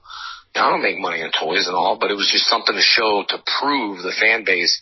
Now I've stepped away from Lord Drakkon because I have to because they're not moving forward. And I, I guess I was tired of doing what you're hearing now. Is there anything in the works? I hear all this mm. stuff on the rumors. You'll be hearing that for years. I mean, that's just my opinion as for me.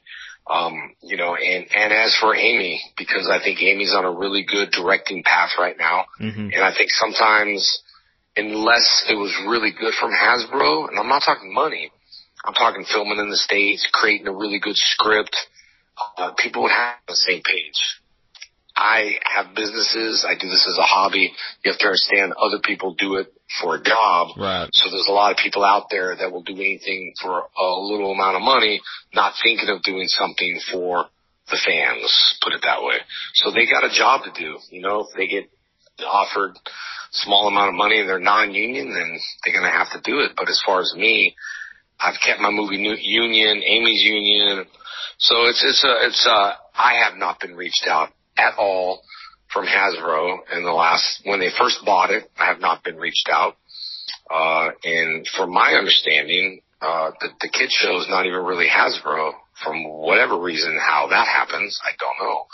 But uh, it's always been like that with Disney too. They kind of put it on the back burner. It's a separate quote quote company.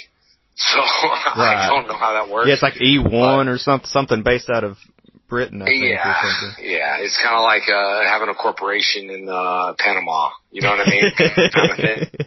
Um, so I, I wish it would be a little different. I, I know there was even talks of my daughter wanting my daughter to be a ranger and stuff, but I don't want to put her through through that experience first.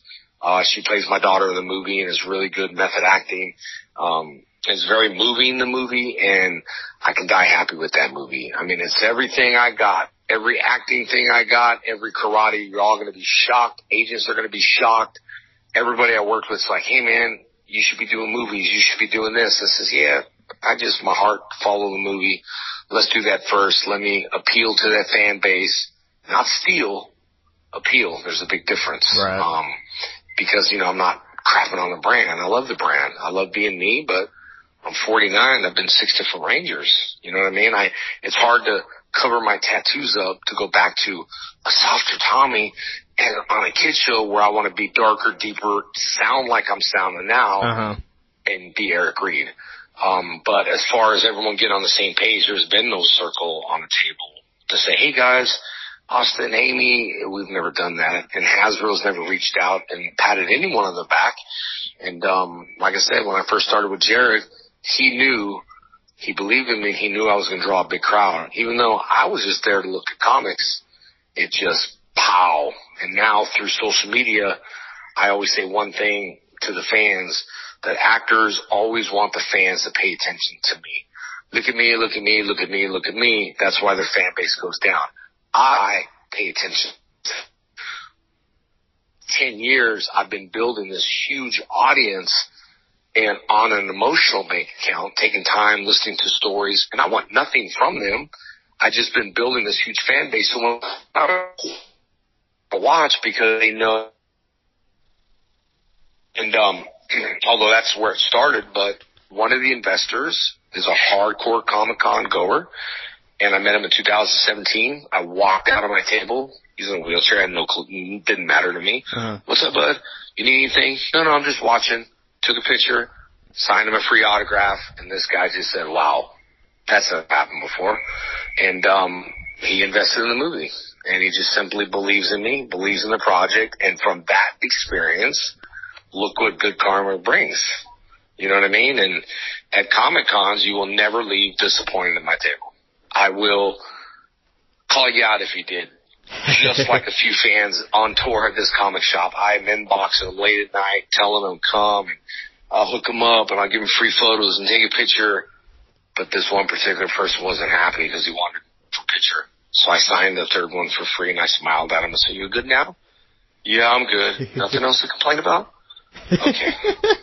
it's just easier to do that than X amount of dollars, X amount of dollars, you know, and, and um, so anyway, I'm just, uh, I, I guess the blessed to be in my position that I'm in. Um, and I'm so happy we made content because there's no movie. They, the first movie they rebooted, they fired everybody. I just don't understand. If I was, if I was in an executive pos- position, I would understand the fans, not the numbers, but all studios look at is a number. Like, okay, Jared, how many people you bring to the door? Okay, well that's great. My my my client will come. Never asked Jared that. Jared just invited me. I didn't ask how many people he brings to the doors. He says it's gonna be a fun event. I went. And that's how I live my life. I don't ask, who are you? What newspaper are you from? Eh, I don't care. Everything is done equal. Because with that attitude, your life will be better if you just treat everyone and everything with full passion and 110%. And that's the reason why we got this movie and investors and all the other actors based off being nice. I was nice to David Ramsey's kids in the green room. I didn't really know who David Ramsey was. I sent a box of toys to his kids and years later, you know, he said, Hey man, I'd love to do your movie. He read the script, he loved it, and he did it. You know what I mean? I'm not saying favors. The script has to sell the actors. Mark wouldn't do the movie if the script wasn't good. So that's why I told Aaron, you send the script, and everybody jumped on it because it's a really good film. And that's what I'm proud of, that it was not favors for us. It was like, I'll take a, I'll do a favor and take a look at your script, but that script has to move my career and it has to be good in order for me to do. And we got everybody. So, and then of course Jason Faunt, you know, he's uh, I always build him up because he's he's a good friend of mine, and he was there from day one. Um, and we just changed the Kickstarter. Everybody didn't want to do it. People dropped out. You know, everyone wasn't interested, and it was better for me not to have more Rangers in it uh-huh. in order for it to get picked up for a theatrical release. So a lot of people didn't want to do it again because they were afraid to kickstart. And I knew in my heart, you just don't give up. You keep trying and trying and trying, and then you get it. So a lot of people were afraid. They just jumped ship. So when I kickstarted again, they just bailed. They didn't want no part of it. So I said, it's fine. I'll just do it my way. And I know in my heart is it's going to be something, especially during uh, COVID and quarantine. All we had was computers, iPhones, and TVs. yep. And all I did was ride my motorcycle to every comic shop as I could to sign free comic books and leave. That's how I started my tour. Get out of the house, wear a mask, sign books, and leave. And people thought it was a joke. It was a hoax. I still make my way to comic shops. I pay my own way. I show up. I sign. I leave them five thousand dollars worth of stuff, and I say goodbye. And I've done that for two years now.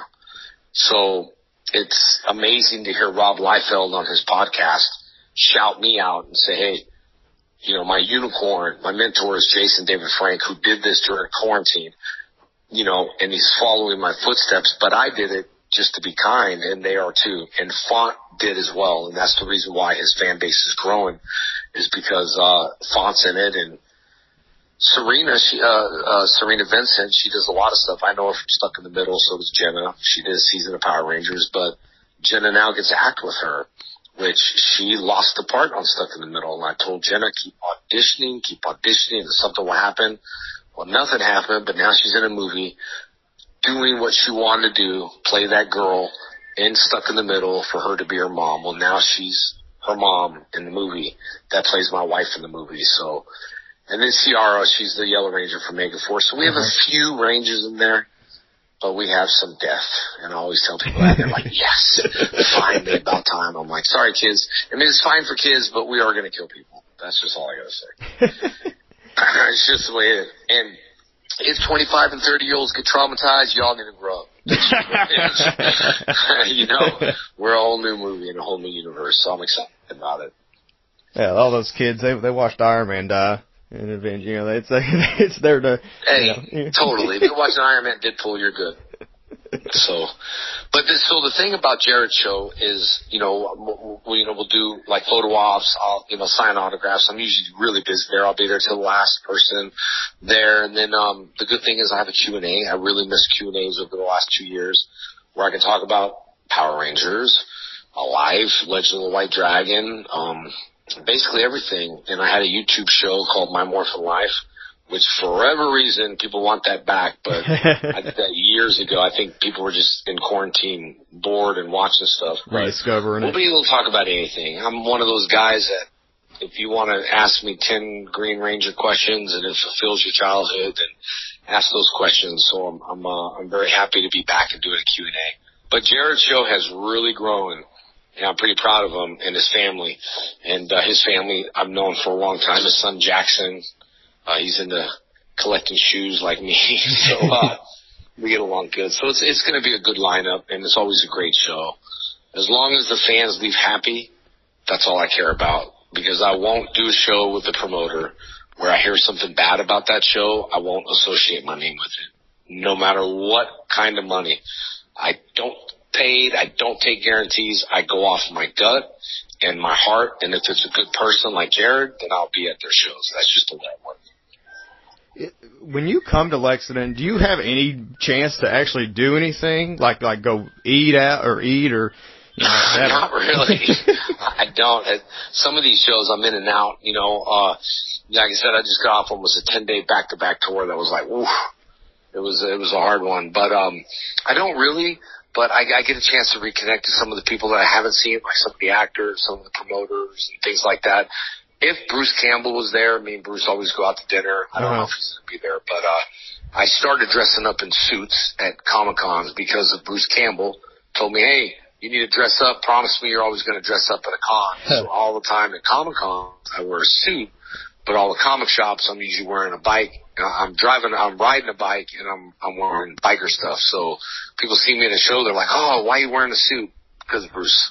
So I kept my word to every time I do a show, which is which I think is kind of cool because you kind of dress up for the fans, and it, you know they take pictures. It's like you're dressing up for the fans, not just throwing a baseball cap on and sitting there and on your phones and not being approachable. It's a very, uh, you know, I like to entertain people. It's just a, it's a, it's a, it's a, a line where you come in and you can wait, but also be entertained. And uh, I appreciate people's time because that's all we got on the end of the day is we just got 86,400 seconds a day. That's it. So we got to make every second count. Well, that's one thing. I mean, I've met a lot of Ranger actors and, and everything, and but you, you, you're, there's a difference in meeting you and uh, anyone else that does it. it just is yeah. there, you do you do just bring a, you know, I don't know how you, I don't know how do you keep that energy because you just really, you know, bring it, you know, for you know 12 hours straight. Well, I, I honestly, the secret is you gotta like it. Number one, you can't pay me enough to be there. I don't care if you say how much money. You can't pay me enough. You have to like it. Number one. Number two, it's not my job. Number three, I push the refresh button on a computer. Refresh, refresh, refresh. So when I engage, I don't call them the hollow eyes. There's a lot of people I meet that just have these hollow eyes. They're just programmed to say 17 things. That was, oh, it was really great. Really nice to meet you. Come through a line. It's like you're really not grasping. That's why in the in the scene with Legend of the White Dragon, it was really hard in the beginning to work with Michael, but we engaged, and this is the first movie that Michael cried in, is because there was hollow eyes in the beginning, but I drew those hollow eyes out to real emotions because I connect with people. I just held a kid in my arms that's dying in one month, and I check in with him every day until his last day, and he just says he could die happy now. Man, that nobody knows what it feels like to to hold someone that that's her last wish. And I had five minutes. I didn't make it five minutes. I made it an hour. I don't care how long I'm traveling. I don't care where I'm going. I and I check in with this guy till today. Uh, and he's on Instagram. I started his Instagram. He did the Wayne Lord Drakkon because he loves Power Rangers, and I showed him a couple clips of the White Dragon, which he loves. But you know, he's not going to live long enough to watch it, and I didn't have the heart to tell him, so I showed him behind the scenes stuff. But it's refresh, engage, and don't give me hollow eyes, and really listen and care. And when I would see my pastor, he would shake hands, and I'd think, man, isn't this guy tired? He's just free, he's meeting everybody and he's shaking hands. And when he shakes your hands, Pastor Keenan, he'll just look at you and you, he's giving you something. He's giving you food for the soul. And I always wonder, I always think of him when I shake hands, all during COVID and all that stuff. But even just being there in front of him is you could feel that energy. And for me, it's an experience, but it's not a fake experience. That's why when I do comic shops, people will leave with signed Legend of White Dragon stuff. Everybody will leave with a photo, regardless if they got one or not. I give out more stuff than I even get. And that's why I always do shows alone. Is I don't mean to be like that. I'm not trying to be slam everyone else, but when you meet me, you get free stuff. I had a kid that buy one autograph the other day and I signed 21 things for him and I don't really care. And he's like, oh, oh, and I say, hey, bud, by the time you even asked, we could have got 22 things signed. You want to sign your baby? Sign a baby. You know, it's like I, I just one of those things where you got to have that experience. It's not just about money. It's about depositing in your emotional bank account. And sometimes people take, take, take, expect the people that expect the free stuff. And if I'll do it, but it just it just gives you a different feeling. It's like be patient, be respectful. Don't expect anything. So when you're surprised, you're like, oh my god, thank you just live life like that. Do good, kind things and live life and enjoy that moment because it's an experience and it's an experience where people come back seven, eight, nine, ten, twenty times. I signed a shirt for a guy uh, at a con not too long ago. I signed a shirt ten times it's been a tradition since 2016. every time he sees me, I sign it for free. I sign it for free the first time. And every time he sees me, he comes up, let me sign it. And there's a lot of things I do for military people too. It carries a Green Ranger card in his pocket. I signed that thing 15 times because it kept him safe during battle and war. And these are the stories that keep you going. That kid I held that had one month, I could care less about where I was, what I was doing. It, it hits you at home. You know, it's like of all people, me. You pick me to to be your last wish. It's like it's it's it's an honor, but it's mind blowing. But there ain't no one else that's to give you that love that my pastor does and shake hands and, and just give you that endless love and a commitment to say, I'll be there with you, even through hospice. Every day I'll send you a video. Keep writing as long as you want because he's got a white brain, white brain disease, right? White matter brain disease uh-huh. and he's going to forget me. And I said, you ain't going to forget me. Write as long as you can to keep your brain active. And that's stuff that I do. So I don't know sometimes, but sometimes I am drained on the end of the day, but I have to refresh and uh, you know to get ready again to interact, to hear stories. And there's a lot of actors that are like, yeah, I heard that before. It's like, come on. If a fan comes up and says, I know you hear this a thousand times, you're my favorite actor and you're my hero I grew up with. I don't think anyone, if, if someone heard that too much, they should not be signing at the table. You should not be giving them any money or anything. No attention at all. Because that's the stuff that keeps people going, at least for me. So when you engage or when you go to a con, next time look in people's eyes and see if you see those hollow eyes. Cause I see hollow eyes in people and celebrities and it bothers me so much. It's those hollow eyes standard questions. It's like really grasp and I, I try to grasp. That's why Tommy Oliver in the beginning I had 14 episodes, but I was a karate teacher and I had life in my eyes where I reached through television and grabbed the audience and became the longest existing arranger is because I liked it. I had passion and I had life in my eyes and I enjoyed doing what I do. And I think that's the key of treating the last fan, that kid that was dying, the last fan after eight hours signing and holding him up when he couldn't stand and giving him one hour and I had to travel to the next location. Didn't matter. The kid has a very short life. Let me give him as much time as I possibly can in order to get to the next location. I don't know how it happens, but I refresh my brain. Refresh. What's your favorite color? Refresh. You'll never hear me say, go to YouTube, man. Check it out. I got ripped off on the show. I didn't get paid this. I didn't get, uh, God, just please give me an experience. don't be so bitter on the show. Just be cool and give me an experience, but don't give me hollow eyes. And that's one thing I realized during COVID and all this stuff is I started paying attention to eyes because of the masks and the hat. And I started paying attention to eyes and adjusting my focus to what's wrong with this person. And I saw eyes the whole time and I started seeing hollow eyes. And that's how I came to this conclusion in the last two years of what it is with people. It's the eyes. It's grasping your love, your thoughts, and your heart through the eyes. Oh, I, I like that. I, yeah. I've, I've kept you for 30 minutes. I could talk to you for another hour. I don't know what you're yeah, Yeah, no, no. Yeah. But it's good. But if you have any questions, man, well, you know, let me know. And you brought up Chuck Norris earlier. You know, from this movie, I, I would think you, I mean, I, I would think you would want to keep doing this, right? Like if it's successful and, and does what you want it to do, like, yeah. you know, actually, because I kind of imagine, you know, it always sort of surprised me that no one from the show. I mean, you, you guys have had success, but that no one really, you know, kind of took the torch from like Jackie Chan yeah. or Bruce Lee or something. Yeah, exactly. Kind of... Yeah. Well, I tell you, and I'm telling you, I'm not lying. It's the best action because I didn't want to keep it like Power Rangers. I didn't want to do that karate uh, stuff, so I never trained in Muay Thai. So when I did this movie, I said I'm keeping my character Muay Thai even like Liam Neeson style, but it was really good action. And I'm a real martial artist, same rank as Chuck Norris. I'm like the only one from the show that has legitimate roots. Uh, and I just don't think I got that opportunity. But I also think it's timing. And I think it's when your doors are open, it's all proper timing.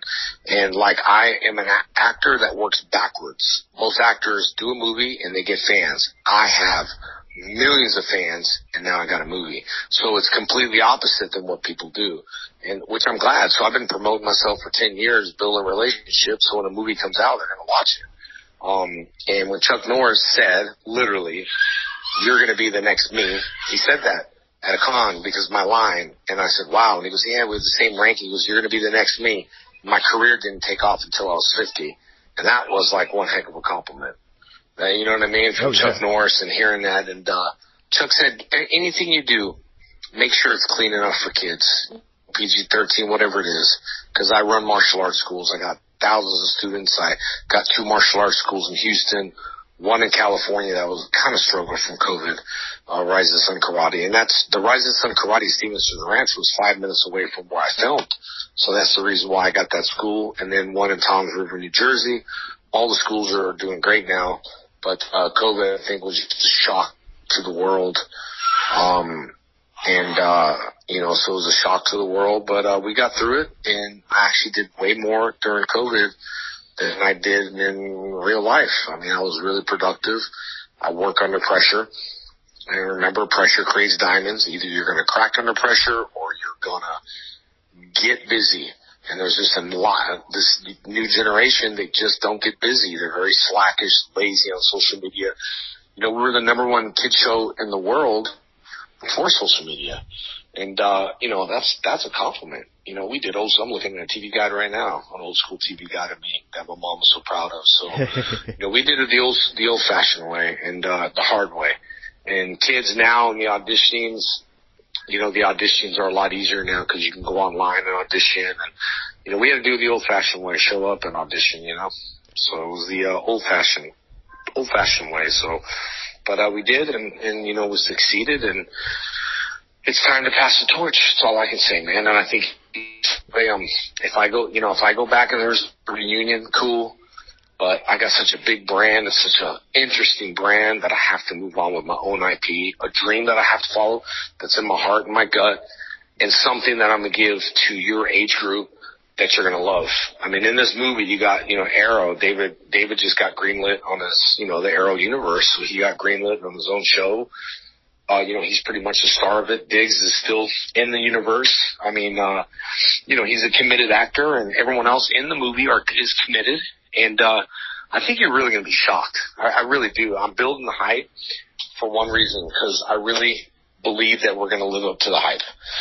And um, someone asked me the other day, well, what else? What uh, you know, what what if you fail? And I said, man, I'm not afraid to fail. you know, I've built something that's great, and if one person watches it, I'm happy. You know, and that's the way I've always been, even on during Power Rangers and you know, I had 14 episodes. I live day by day, and I ain't afraid to fail. What you know? Is the movie? Do you, it, will it go theatrical? Is it going to be on yeah, Netflix? we're, we're planning a theatrical release. We have Scott Kennedy. If you look up Scott Kennedy, he's a real big distributor. So we're looking at theatrical release and uh and streaming. And if you look at uh King King Bach, King Bach has been in almost everything. So King King Bach has been in everything, and then we have we have the star power to do it. And it's all based what the movie's going to look like. it's a Bat in the Sun production. It's going to look great, and we got a good, healthy budget for it. So that's a good thing. Awesome. It ain't a fan film. You know what I mean? It's not one of those fan films where it's going to be hokey. Full feature. You know, we've been, we've been trying to cut it down. We've been trying to cut it down to uh, it's uh, uh, trying to. It's, it's basically at this point now to be about a two-hour movie, so we're trying to cut it down a bit. I wish we didn't have to cut it down a bit, but um, I think it's going to be great. And and I'm telling you, I'm not lying. When I when this is the difference, I think when you're Bruce Campbell told me one thing: when you dress up for your fans and you look the part, people want to be a part of someone that's going somewhere. They don't want to be a part of someone that's been there. Mm-hmm. They want to be a part of someone that's going somewhere. And no matter what I do in life, even if it wasn't a movie, I'm moving it forward. By my poetry stuff I have that I got brave on my poetry. I did the YouTube on my YouTube, the JDS SFN, like a movie called In My Head for mental health, and I won like best award. I don't know if you ever seen that stuff. I wasn't aware of that. That's... I won. Yeah, you can check it out if you haven't. But uh what's up, buddy? I have a I won best award on that and then I have um a couple other poetry stuff and Michael Madsen's was a what? Michael Madsen was uh was a poet and all that stuff and so it's uh it's not easy you know trying to be transparent and you know go through your feelings, you know. So I did that and I think people can relate. I think people can relate to uh to me as a person and I think that's why the fan base is what it is, is because I'm a real person. I don't act indifferent. I go through feelings, the mental health, I deal with is Zachary from uh, Shazam. I don't even I don't even watch his movies. I just know that he's really big into mental health, and that's being so ignored right now. And during COVID and quarantine, that people are afraid to say, "Uh, yeah, I have bipolar. Uh, yeah, I have ADD. Uh, yeah, I have this. I have that." Well, my fans actually relate to me a lot more now because they're like, "Oh, dang, man, I I saw that dark, dark, deep poetry."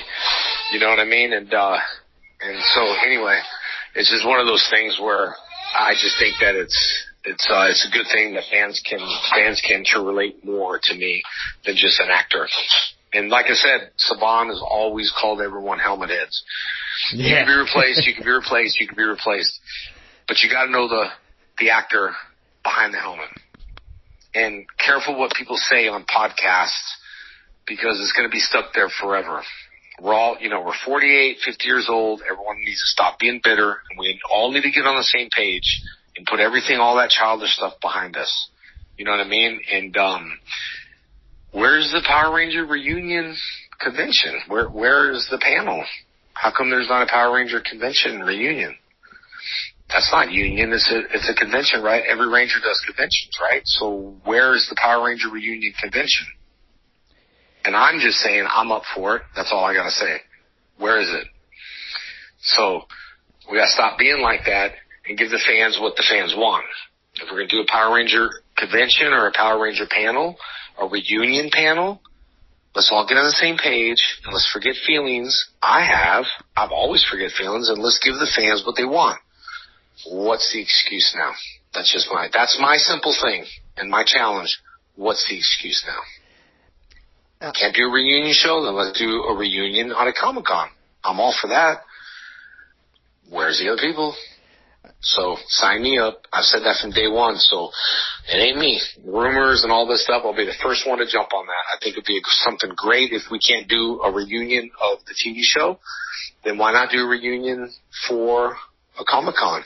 My idea, which probably not their idea. My idea is if you sold tickets to the Q and A, take a charity and put all that money to that charity. And I'm not challenging them because Ridge got money. I'm challenging mm-hmm. that to put all money aside and really step up and show me if you're there for your fans.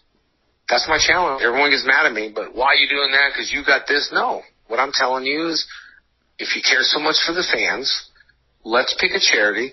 Let's all get together. Let's blow it up huge. Charge $100 to get into the Q&A. 100% of the profits, or, you know, the, the promoter takes money, and then all our profits go to charity. At least that. You can still sign, make your money, do whatever you want. But it would be a really big thing. But no one's doing it. Sign me up. I've been there from day one. That's why, like, now, after 30 years, ugh, I need to do my own brand because I'm always the one to say, sign me up, and nothing's ever happening. So that's why I'm building my own universe. I know. I don't know, and if you don't want to talk about it, it's fine. Like your your relationship with all the other actors on the show, like the, the ones you worked with in the first you know season. Yeah. There. I mean, it seems like you you all get along pretty well, or did, and you know, except Yeah. I, I know Austin. It, it seems like I, I I don't. As far as I know, I don't know that you all have ever been at the same show at the same time. No, Uh, but this is what I can tell you that you mentioned it. You go to Coliseum Comics, okay, Comics Forum, Comics Coliseum Forums, whatever it is, and you'll watch that immature interview at Col- Coliseum of Comics. Okay, Billy was the host. Uh-huh. Very few subscribers. I have no issues with him at all. Man, this interview is just just go watch it. Watch his, watch mine, and you'll get a better understanding of what we're dealing with. It's just never going to change. It's just I did not audition for the Red Ranger. I did not take anyone's place. I did not get promoted as the White Ranger. These guys got paid six hundred dollars, whatever the situation is. They wanted me to walk out on the show. You have to remember I was married and I had a child and I could not walk out and I did not want to walk out. I had an opportunity where I could do my acting for free. I would have paid them. So everyone blames me for not walking out and Dave and Amy. That's not the way it went down. And then when you, when you say Frankendouche, as old as you are, I tell you, I Wow. could probably make a million dollars on Frank on Frankendouche hats. So don't push me there. I'm a very good brander, And I know a lot of people that would love to buy a Frankendouche hat, so careful. So, uh, you know, this interview went on, and I never watch interviews, so I, I saw Billy's face, and I said, "Oh my God, this poor Billy. He needs an interview where he can get lifted up because it was just a bad interview. Like, oh, nobody got paid, and Jason this, and Jason that, and he auditioned for the Red Ranger. Look, the show was already on. I auditioned with Thuy the Yellow Ranger." And now if you watch my interview, the interesting part is I would never slam him at all. Nor did I correct him, nor did I defend myself because that's not the type of person I am. Watch my interview. It's all about passion. It's not about money. It's all about being there for the fans. So all I can say is I'm not about money and other people are. And unfortunately, we all can't get on the same page. Everybody thinks it's me you know, I'm the one that's doing it, but the fact is, I get my ass jumped by everybody because I give a lot of free stuff out, and people hate it. When Adam West was there, his manager would stand on a chair and yell, "No photos, no cameras, no pictures." I would get pissed, and I stand on my chair and I say, "If you're in my line, you can take photos and you can take pictures." so there was this thing back and forth, and I'm like, guys, this is social media. Let them enjoy, let them take pictures, let them take videos. If you have nothing to hide, then why do that? So I was one of those guys at cons that people come up and hey man, you just gave five autographs away. Yeah, and? I don't get paid by them. I don't take no guarantees. What's the problem? You can't do that to us. You know, we're going, well, I can do whatever I want. You're making us look bad. Then don't do a show with me. It's simple. I do what I do because when you got a family of five coming up I grew up poor. I grew up in a mobile home, a trailer, no electricity, no water. I showered in an outhouse. You know what I mean? You got a family of five coming up. They can't afford an autograph. You know what you do? You give them five autographs. Those autographs are like a quarter. You give them five so those kids don't need to split it. I refuse to put this, that, this. Uh, how many kids you got? Three? Just give me three pictures. Here you go. You have each. Oh my God. Why are you doing that? Because I don't like to share with my brother. How are we going to share a picture? So it's it's my work ethics that makes the business bad because it starts showing who's there for money and who's not. And that's what you get with the hollow eyes. That's what I'm trying to explain. Who's really there and who's not. If Amy did something, I would do it with her. You see, me and Amy only do shows together. Right. It's not my decision. She's her decision. So that's all I'm saying. She will do shows with me. She, you know, so it's a, it's a really complex thing to get everybody on the darn same page. If everyone just shut up and listen and not just try to be business and make money, just make the fans happy. And that's what I, Jared was trying to work on a reunion thing. And I don't know if it's ever going to happen. I told them throw money at him. I don't really care what you do with mine. Just at least do that. I don't know. Just watch the interview, Coliseums, Forum Coliseums. It was recent. Watch his, watch mine, and then that will tell you I got a lot of work to do. a lot of stories were told. Amy's the only one that knows this, so does Dave. It's just a lot. I don't know what it is, if it's an insecurity thing or what it is, but I live my life with passion. I got karate schools that make me a lot of money. I got I got students. I never lock them in a contract. If you want to leave, goodbye. That's just the way it is. And um so that's that's all I can say really. I mean, some's off the book, off the record, but it's just uh it's I think a lot of people look at that whole it, JDF only tours by himself. Why? That's why. Because I got banned from a con because Walter and his agent were yelling at me backstage, and I ended up you know, over because I gave two free autographs. Please don't do this to me. And it, it got so verbal with those guys, getting so mad that I gave free autographs. The promoter said it, it's just a bad experience with Rangers. I'm never booking one again. All because I give free stuff out. All because people are bitching and complaining and screaming. The so, uh, you'll probably enjoy this, uh, or it, it might not surprise you. Um, yeah. So I've been since last summer. Like I said, I'm a fan and, and I'm a you know journalist yeah. and I want to write. I don't know if you uh, if you're a sports guy, but you know, you know that um, those guys have all the fun, like the oral history of ESPN and some of that stuff. Um, yeah. I, I want to. I would love to do something like that for Power Rangers. Like I just think there's, you know, it's a good time for something like that. It's a, a show with a ton of adult fans. It's just I think something yeah. you know that people would read. And I started reaching out, uh, you know, because the agent you mentioned, um, you know, he Zach, represents yeah. a lot of guys, and and you know, yeah. and I reach out and basically said, if you're not paying, you're not getting an interview. And it's just like, Yeah. well, that's okay. I understand. I, I you know, it's, it's, no, I'm asking no, for their time. That's the stupidest thing. Every contract in these contracts, I'll do one interview, I'll do this, I'll do that. When Zach first, he paid Walter hundred dollars to find me. It was a finder's fee. Zach was only interested in representing me. I don't want an agent. Agents will ruin things. It's exactly what I would not say. I tell every con, everybody, give me all media, any media, don't care who it is. Because if it wasn't for the media, I wouldn't be able to blow stuff up. You guys have a job to do. It should be a compliment that someone wants to interview you. So what is that? And, and, and I tell you what, it's the pond off. And this really bugs me too. When people sit in the green room and they rush through people and they got nothing to do, but they tell you they're busy and they always blame their agent. Who works for who? You yeah. get ninety percent, and your agent works for you. So when you pawn it off, talk to my agent. That's like a big slap in your face. I can't handle that. So people are in my movie or at my con when I book Power Morphicon Express. You tell me talk to my agent, you're out.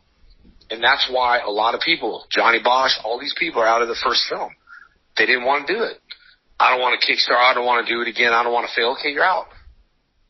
What? Who else? Anyone else in? King Bach. I'll be in. I love you, man. I'm a hero. Cool. All these people, and it's just when when you get to that point, it's really low and dirty. I was at this was at Rhode Island.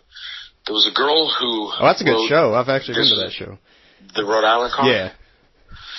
I, I can't talk about it Lexington, but it was Rhode Island. I read on, I go through everything. I read on the page.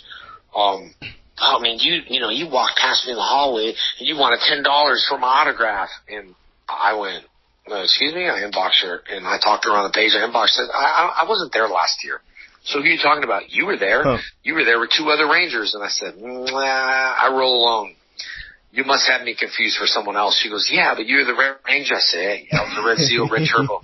Oh, I'm so sorry. I said, because you would never catch me asking ten dollars for a photo, as low as that sounds. Look, either you're a Rolex, okay, or you're a free roll. Give a Rolex out. There's no half price. I give free photos out to everybody. At comic shops, everybody leaves with a photo. I train my team. If they come up now, I do. If they do autographs, give a free photo. This way they can't complain. If you ain't got money, you get a free photo. Get your phone out. And that's just what I've done my whole entire life. And that's why people get upset at me. And I could not believe I signed some Power Ranger prints the other day. White and green ones. So, wow, man, these are cool. 3D. Where'd you get them? Karan's table. I said, who? Karan who? Yellow Ranger. I said, sell my shit at a table? they're selling my, they're selling my, so I inbox Karan said, that's a really cool print. She's like, yeah, me and my husband own it. Uh, we'll let you know if, uh, if, if you can buy them off us. And I'm like, that's me.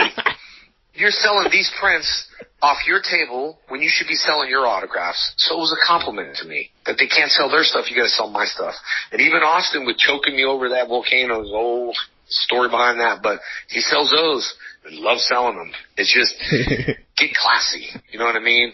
Zach, just get classy. I don't roll with any agent. You know, Gary can say what he wants. I make my own decisions. I make my own calls. Jerry goes to me.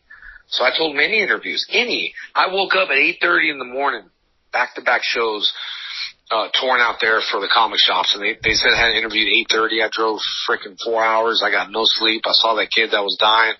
I woke up and I did the interview. And they said, well, thank you. You know, is there any reason why? I said, yeah, there is a reason. Because you guys asked me. You guys are great people. And I'm on the news. That's it. You know, and we talked about my new movie. And I don't do it for any other reason. I just do it because it helps. And if it helps me talk about what I talk about and it also shows people what I'm all about, and I don't want nothing from no one, but I promise me, you never, promise you, you never know who's going to be at the top one day. Oh yeah. And when you're at the top, including myself or including anyone else, I'm the boss on my movie now. And not only am I doing a movie with Mark and Michael Madsen, they're working for me, which I don't think that, but I think, God, that's such an accomplishment. So who knows where you're going to be? I don't really matter where you're going to be, but when you're in a position, any position, doesn't have to be a powerful position. You met me. You know me. Why, why else would I tell you anything else? To make myself look better? No. I'm just telling you, I think the hardest thing for people to do is be transparent. So when they meet you, they're like, oh, yo, man, that's, yeah, you are what you are on Instagram. I said, oh, I'm transparent. If I'm, you know, I'm not going to talk about my daughter who died, but when I pushed the tour, I had a guy that I just did a show and he goes, you canceled last November. He was all pissed off. I said, no, I don't, I don't think I did. Yeah, you did.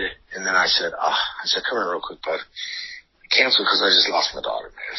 And he just like put a shoe in his mouth. Like, I don't cancel for any other reason. I've been doing this for a long time. I don't cancel my shows. If I did, something's really wrong with me or my family. And, uh, but you know, I'm so sorry. I was like, but people just want, want, want, want, want. And I love the fans that give, give, give. And those are my fans. That's why I do what I do. You know what I mean? Yeah. What? So I kind of know what I did in my darn back. Dang. But the action in the movies is for sure, hands down, it's going to be in it. When you're filming something like that, I guess what do you What's up, man? A baby. What was that, man? No, yeah. When you're filming something with action like that, is it? And and you're a trained when you're a person that knows what they're doing and is a skilled martial artist. Is it? How do you? Is there any difference between just practicing and being filmed while you're practicing and trying to do that stuff? I guess how does yeah, that? Yeah, it's a whole different genre. Movie making is not being a good fighter. You have to widen your punches. You got to, you know, there's some stunts I did. Like, can you still do this? I'm like, guys, come on. I've been doing that since you guys been shooting your diapers. Roll the cameras, please. and they just roll the cameras, and I do one stunt, bam, nail it, hit the mark, and that's it. So if you look at the show, another thing that bothers me is there's a word called ki, spelled K-I, and that's in the script. And, and in the beginning of the show, ki, ki, ki, and if you watch, between me and you. Even Austin's character, his ki eyes change because the ki is not, the ki eye is the word. It's not ki eye, ki eye comes from the bottom of your stomach. Uh-huh. So when Tommy came on the show, I educated everyone. Shut up with this ki because that's just scream. It should not come from the lungs. It needs to come from the bottom of your stomach. So that was stuff that people weren't educated at that time on. And, uh, it's one of those things where you don't need to claim and pound your chest to be a black belt. You just are who you are. Chuck Norris don't go around and give me a lot of stories and, you know, it doesn't impress me. So I work with a lot of people like that and I'm just like, oh, Lord, okay, cool, man. Awesome. You know what I mean? You, and you work with a lot of, work Mei on the new movie. She was in Suicide Squad. She's a stunt girl and quickly backtracked when she worked with me. Well, I didn't mean this. I didn't mean that. Well, I thought you said that. oh, you can't do that? Okay, well, movie making is different. So when you see her interview, she say, "Oh man, me and him really went at it," and I'm thinking, "Dude, you, you did. You hurt yourself pretty bad." you know, movie making is a, it's, it's, it's a lot different things. So, but uh, but it's but it's cool. You got to hit your mark, deliver, you know, pass the cues, and you know all, all that stuff. So I have a good time. People always say, "Oh man, I can't believe I'm, make, I'm meeting a celebrity," and I say this, "You know, I'm meeting a celebrity." You're meeting a guy who likes to make movies, and that's me. You know what I mean? And that really is. And dude, after between me and you, after quarantine, my daughter died. Come on, man. There's nothing left in life than mm-hmm. than just what you got. It's changed changed my whole outlook on life. You know, stuff happens so fast. It's like you just life is so short. What are you going to leave behind? Are you going to leave a legacy behind when you die? You remember the agent saying, oh, you got to pay for an interview? Is that what you want to leave behind? That's not what I want to leave behind. I want to leave behind, hey, I got a chance to talk to this dude. Now, one time did he rush me off the phone? One time did he do this? Not one time. That's the legacy I want to leave behind. And it's hard because, you know, I got a family and, you know, I try to, oh, my back is killing me. I try to balance my family. I got cameos. I'm doing stuff. So, you know, balancing is my hardest part. Doing this, I can do all day long. But I'm trained to talk a lot, and I talk too much in my relationships. So when I'm home, I try to listen more. You know, because that's what actors do. We're used to training, doing Q and A's and answering questions. But when you apply it in life, it doesn't work good because people are just like, "Shut up, you talk too much." But I'm just used to that. You know, I guess a nervous habit where you feel like you have to entertain and people all the time, and you know, so. But um, but other than that, man, I, I think it's uh, anything you ever have, you got my number, you can text. I don't know if you're going to be up there at the Comic Con, but if you are, text me. I'll hook you up with whatever you have. You want to do a live uh, thing with your video, just whatever you do, I'll always take time with people. And look for the hollow eyes. You'll always remember that now. yeah, no, no, I like that. That was a really good. I, I'm definitely going to use that in this. Piece. Yeah, I like for that. sure. And you'll see, dude. You'll see. You'll be like, oh my god. The guy has hollow eyes, and people are like, "What are you talking about, man?" It's it's you'll see it, and and I've I've I've experienced it, and I only know it through quarantine because I had to pay attention to so many people's eyes before. So Yeah, no, that's great. Well, yeah, no, I've I've taken an hour of your life, so I want to give you uh, no, back it's all good, buddy. I'm gonna I'm gonna go take care of my my wife had like surgery in her back, so I'm supposed to help her out, and then I pulled my bags and are both around the house like. Yeah, who's gonna pick up the baby? You pick up the baby, but I gotta go and pick up the baby and help out a little bit. But I appreciate you, man. I appreciate your talk and uh, you know appreciate your helping Jared promote. I mean, Jared's a good dude. Oh, he's uh, always been nice to he me. definitely has yeah. a great show and a great family and uh he's a stand up dude that will never do me wrong and that's that's hard to find people that are stand up people that honor their word and Jared has always honored his word and I have to and he's understand times I I don't think there's times I couldn't go maybe just overbooked or something but he Mhm. understands and he's always been like we're like family that's how me and Jared are you know what I mean? And, and, and we really are. His kids are like, you know, he's, he introduced me to this world and you don't forget, you don't forget things like that. You always give credit to the guy who has introduced you into a unique world that's turned into a huge hobby that becomes, becomes overbearing sometimes, but, uh, but it's good. I, I like it and it keeps me sane. So I don't know if you got a chance to watch any of my poetry, but Yeah, no, I'll definitely watch, go check watch, that. yeah, watch it and watch those two interviews from uh, Co- uh, Comics the Coliseum, and you'll see. You'll be like, oh God, I never auditioned for the Red. I was already, I was, it, I was a new guy. And then you'll watch my answers, and I didn't do that for any other reason except I, I can't say that to fans. We didn't get paid money. I live in a beautiful house. I'm my own businessman. I make my own money. I got karate school not based off karate, uh, uh, Power Rangers. I will not allow that to come into my school. House of Discipline, martial arts, talking about karate or talking about Power Rangers doesn't belong there. I'm very strict about that. You want to train? I've trained top fighters. I've trained with Derrick Lewis, the Black Beast, who's in UFC. I've trained. I got legitimate roots, and I just don't mix that in my school. People are excited, sure, but I don't like to mix it. When you're sparring, talking about Power Rangers, you're probably getting knocked out because you're talking too busy talking about Power Rangers. you know, so. But I'd love to meet you, man. I don't know if you're going to be down. Are you going to be down there? Yeah, yeah, I plan on being Okay. there every day, so I'll I'll be Do you, I'll pop you in. mind shoot me a text? Maybe just shoot me your full name. I'll put you in my phone so when the, you know, when when you're uh when it pops up, you know, I'll just uh hit you up and you know I'll, I'll always give you this, always give you the, the down down low on what we got going on with the Rangers, but. Uh, I'll let you know if something happens, but text me or your whole name, and then I'll program you in my phone. And when you come up there, just give me a text, and then you can hang out, take a look for yourself, get a couple things, and do whatever you need to do, man. If you're doing coverage on it or whatever you need. Yeah, absolutely. Yeah, I'll, I'll do that. And I appreciate your time so much, Jason, and best And listen, man, and I will speak on behalf of the other ones. I don't mean to slam all the other guys. I'm sure they're there, you know, to meet their fans, but I will say I was the first one to pay my own way. I, I dug a ditch for these guys. I plowed through what I plowed through to give them a home. And not one of them ever thanks me. And I don't need the thanks, but Steve, uh, Jason, Steve Cardenas and Jason Faunt thank me all the time. And when I heard Rob Pryor thank me for paving a way for these comic shops, that meant more than anything. Because like I built, I paved the way for people to say, hey, there's a Power Ranger fan base. You know what I mean? And when they say, oh, we're going to get JDF, well, let's just get this Ranger. It doesn't work out. Yeah, there's a difference, man. It's not just Power Rangers. You're talking to the person, not the Ranger. Oh, and there's yeah. a big difference. Yep. And I think that's how I love people so much and they love me back. That's why I know I'm just going to produce something out of passion and it doesn't matter what happens. But I do know that no matter what happened, you know, and believe in the universe and believe in what you want to believe. This is an appointment, anointed appointment for whatever reason to, I didn't know you're fan, whatever reason, just to let you know that everyone loves you, all the Rangers love you, no one's better and bigger than anyone.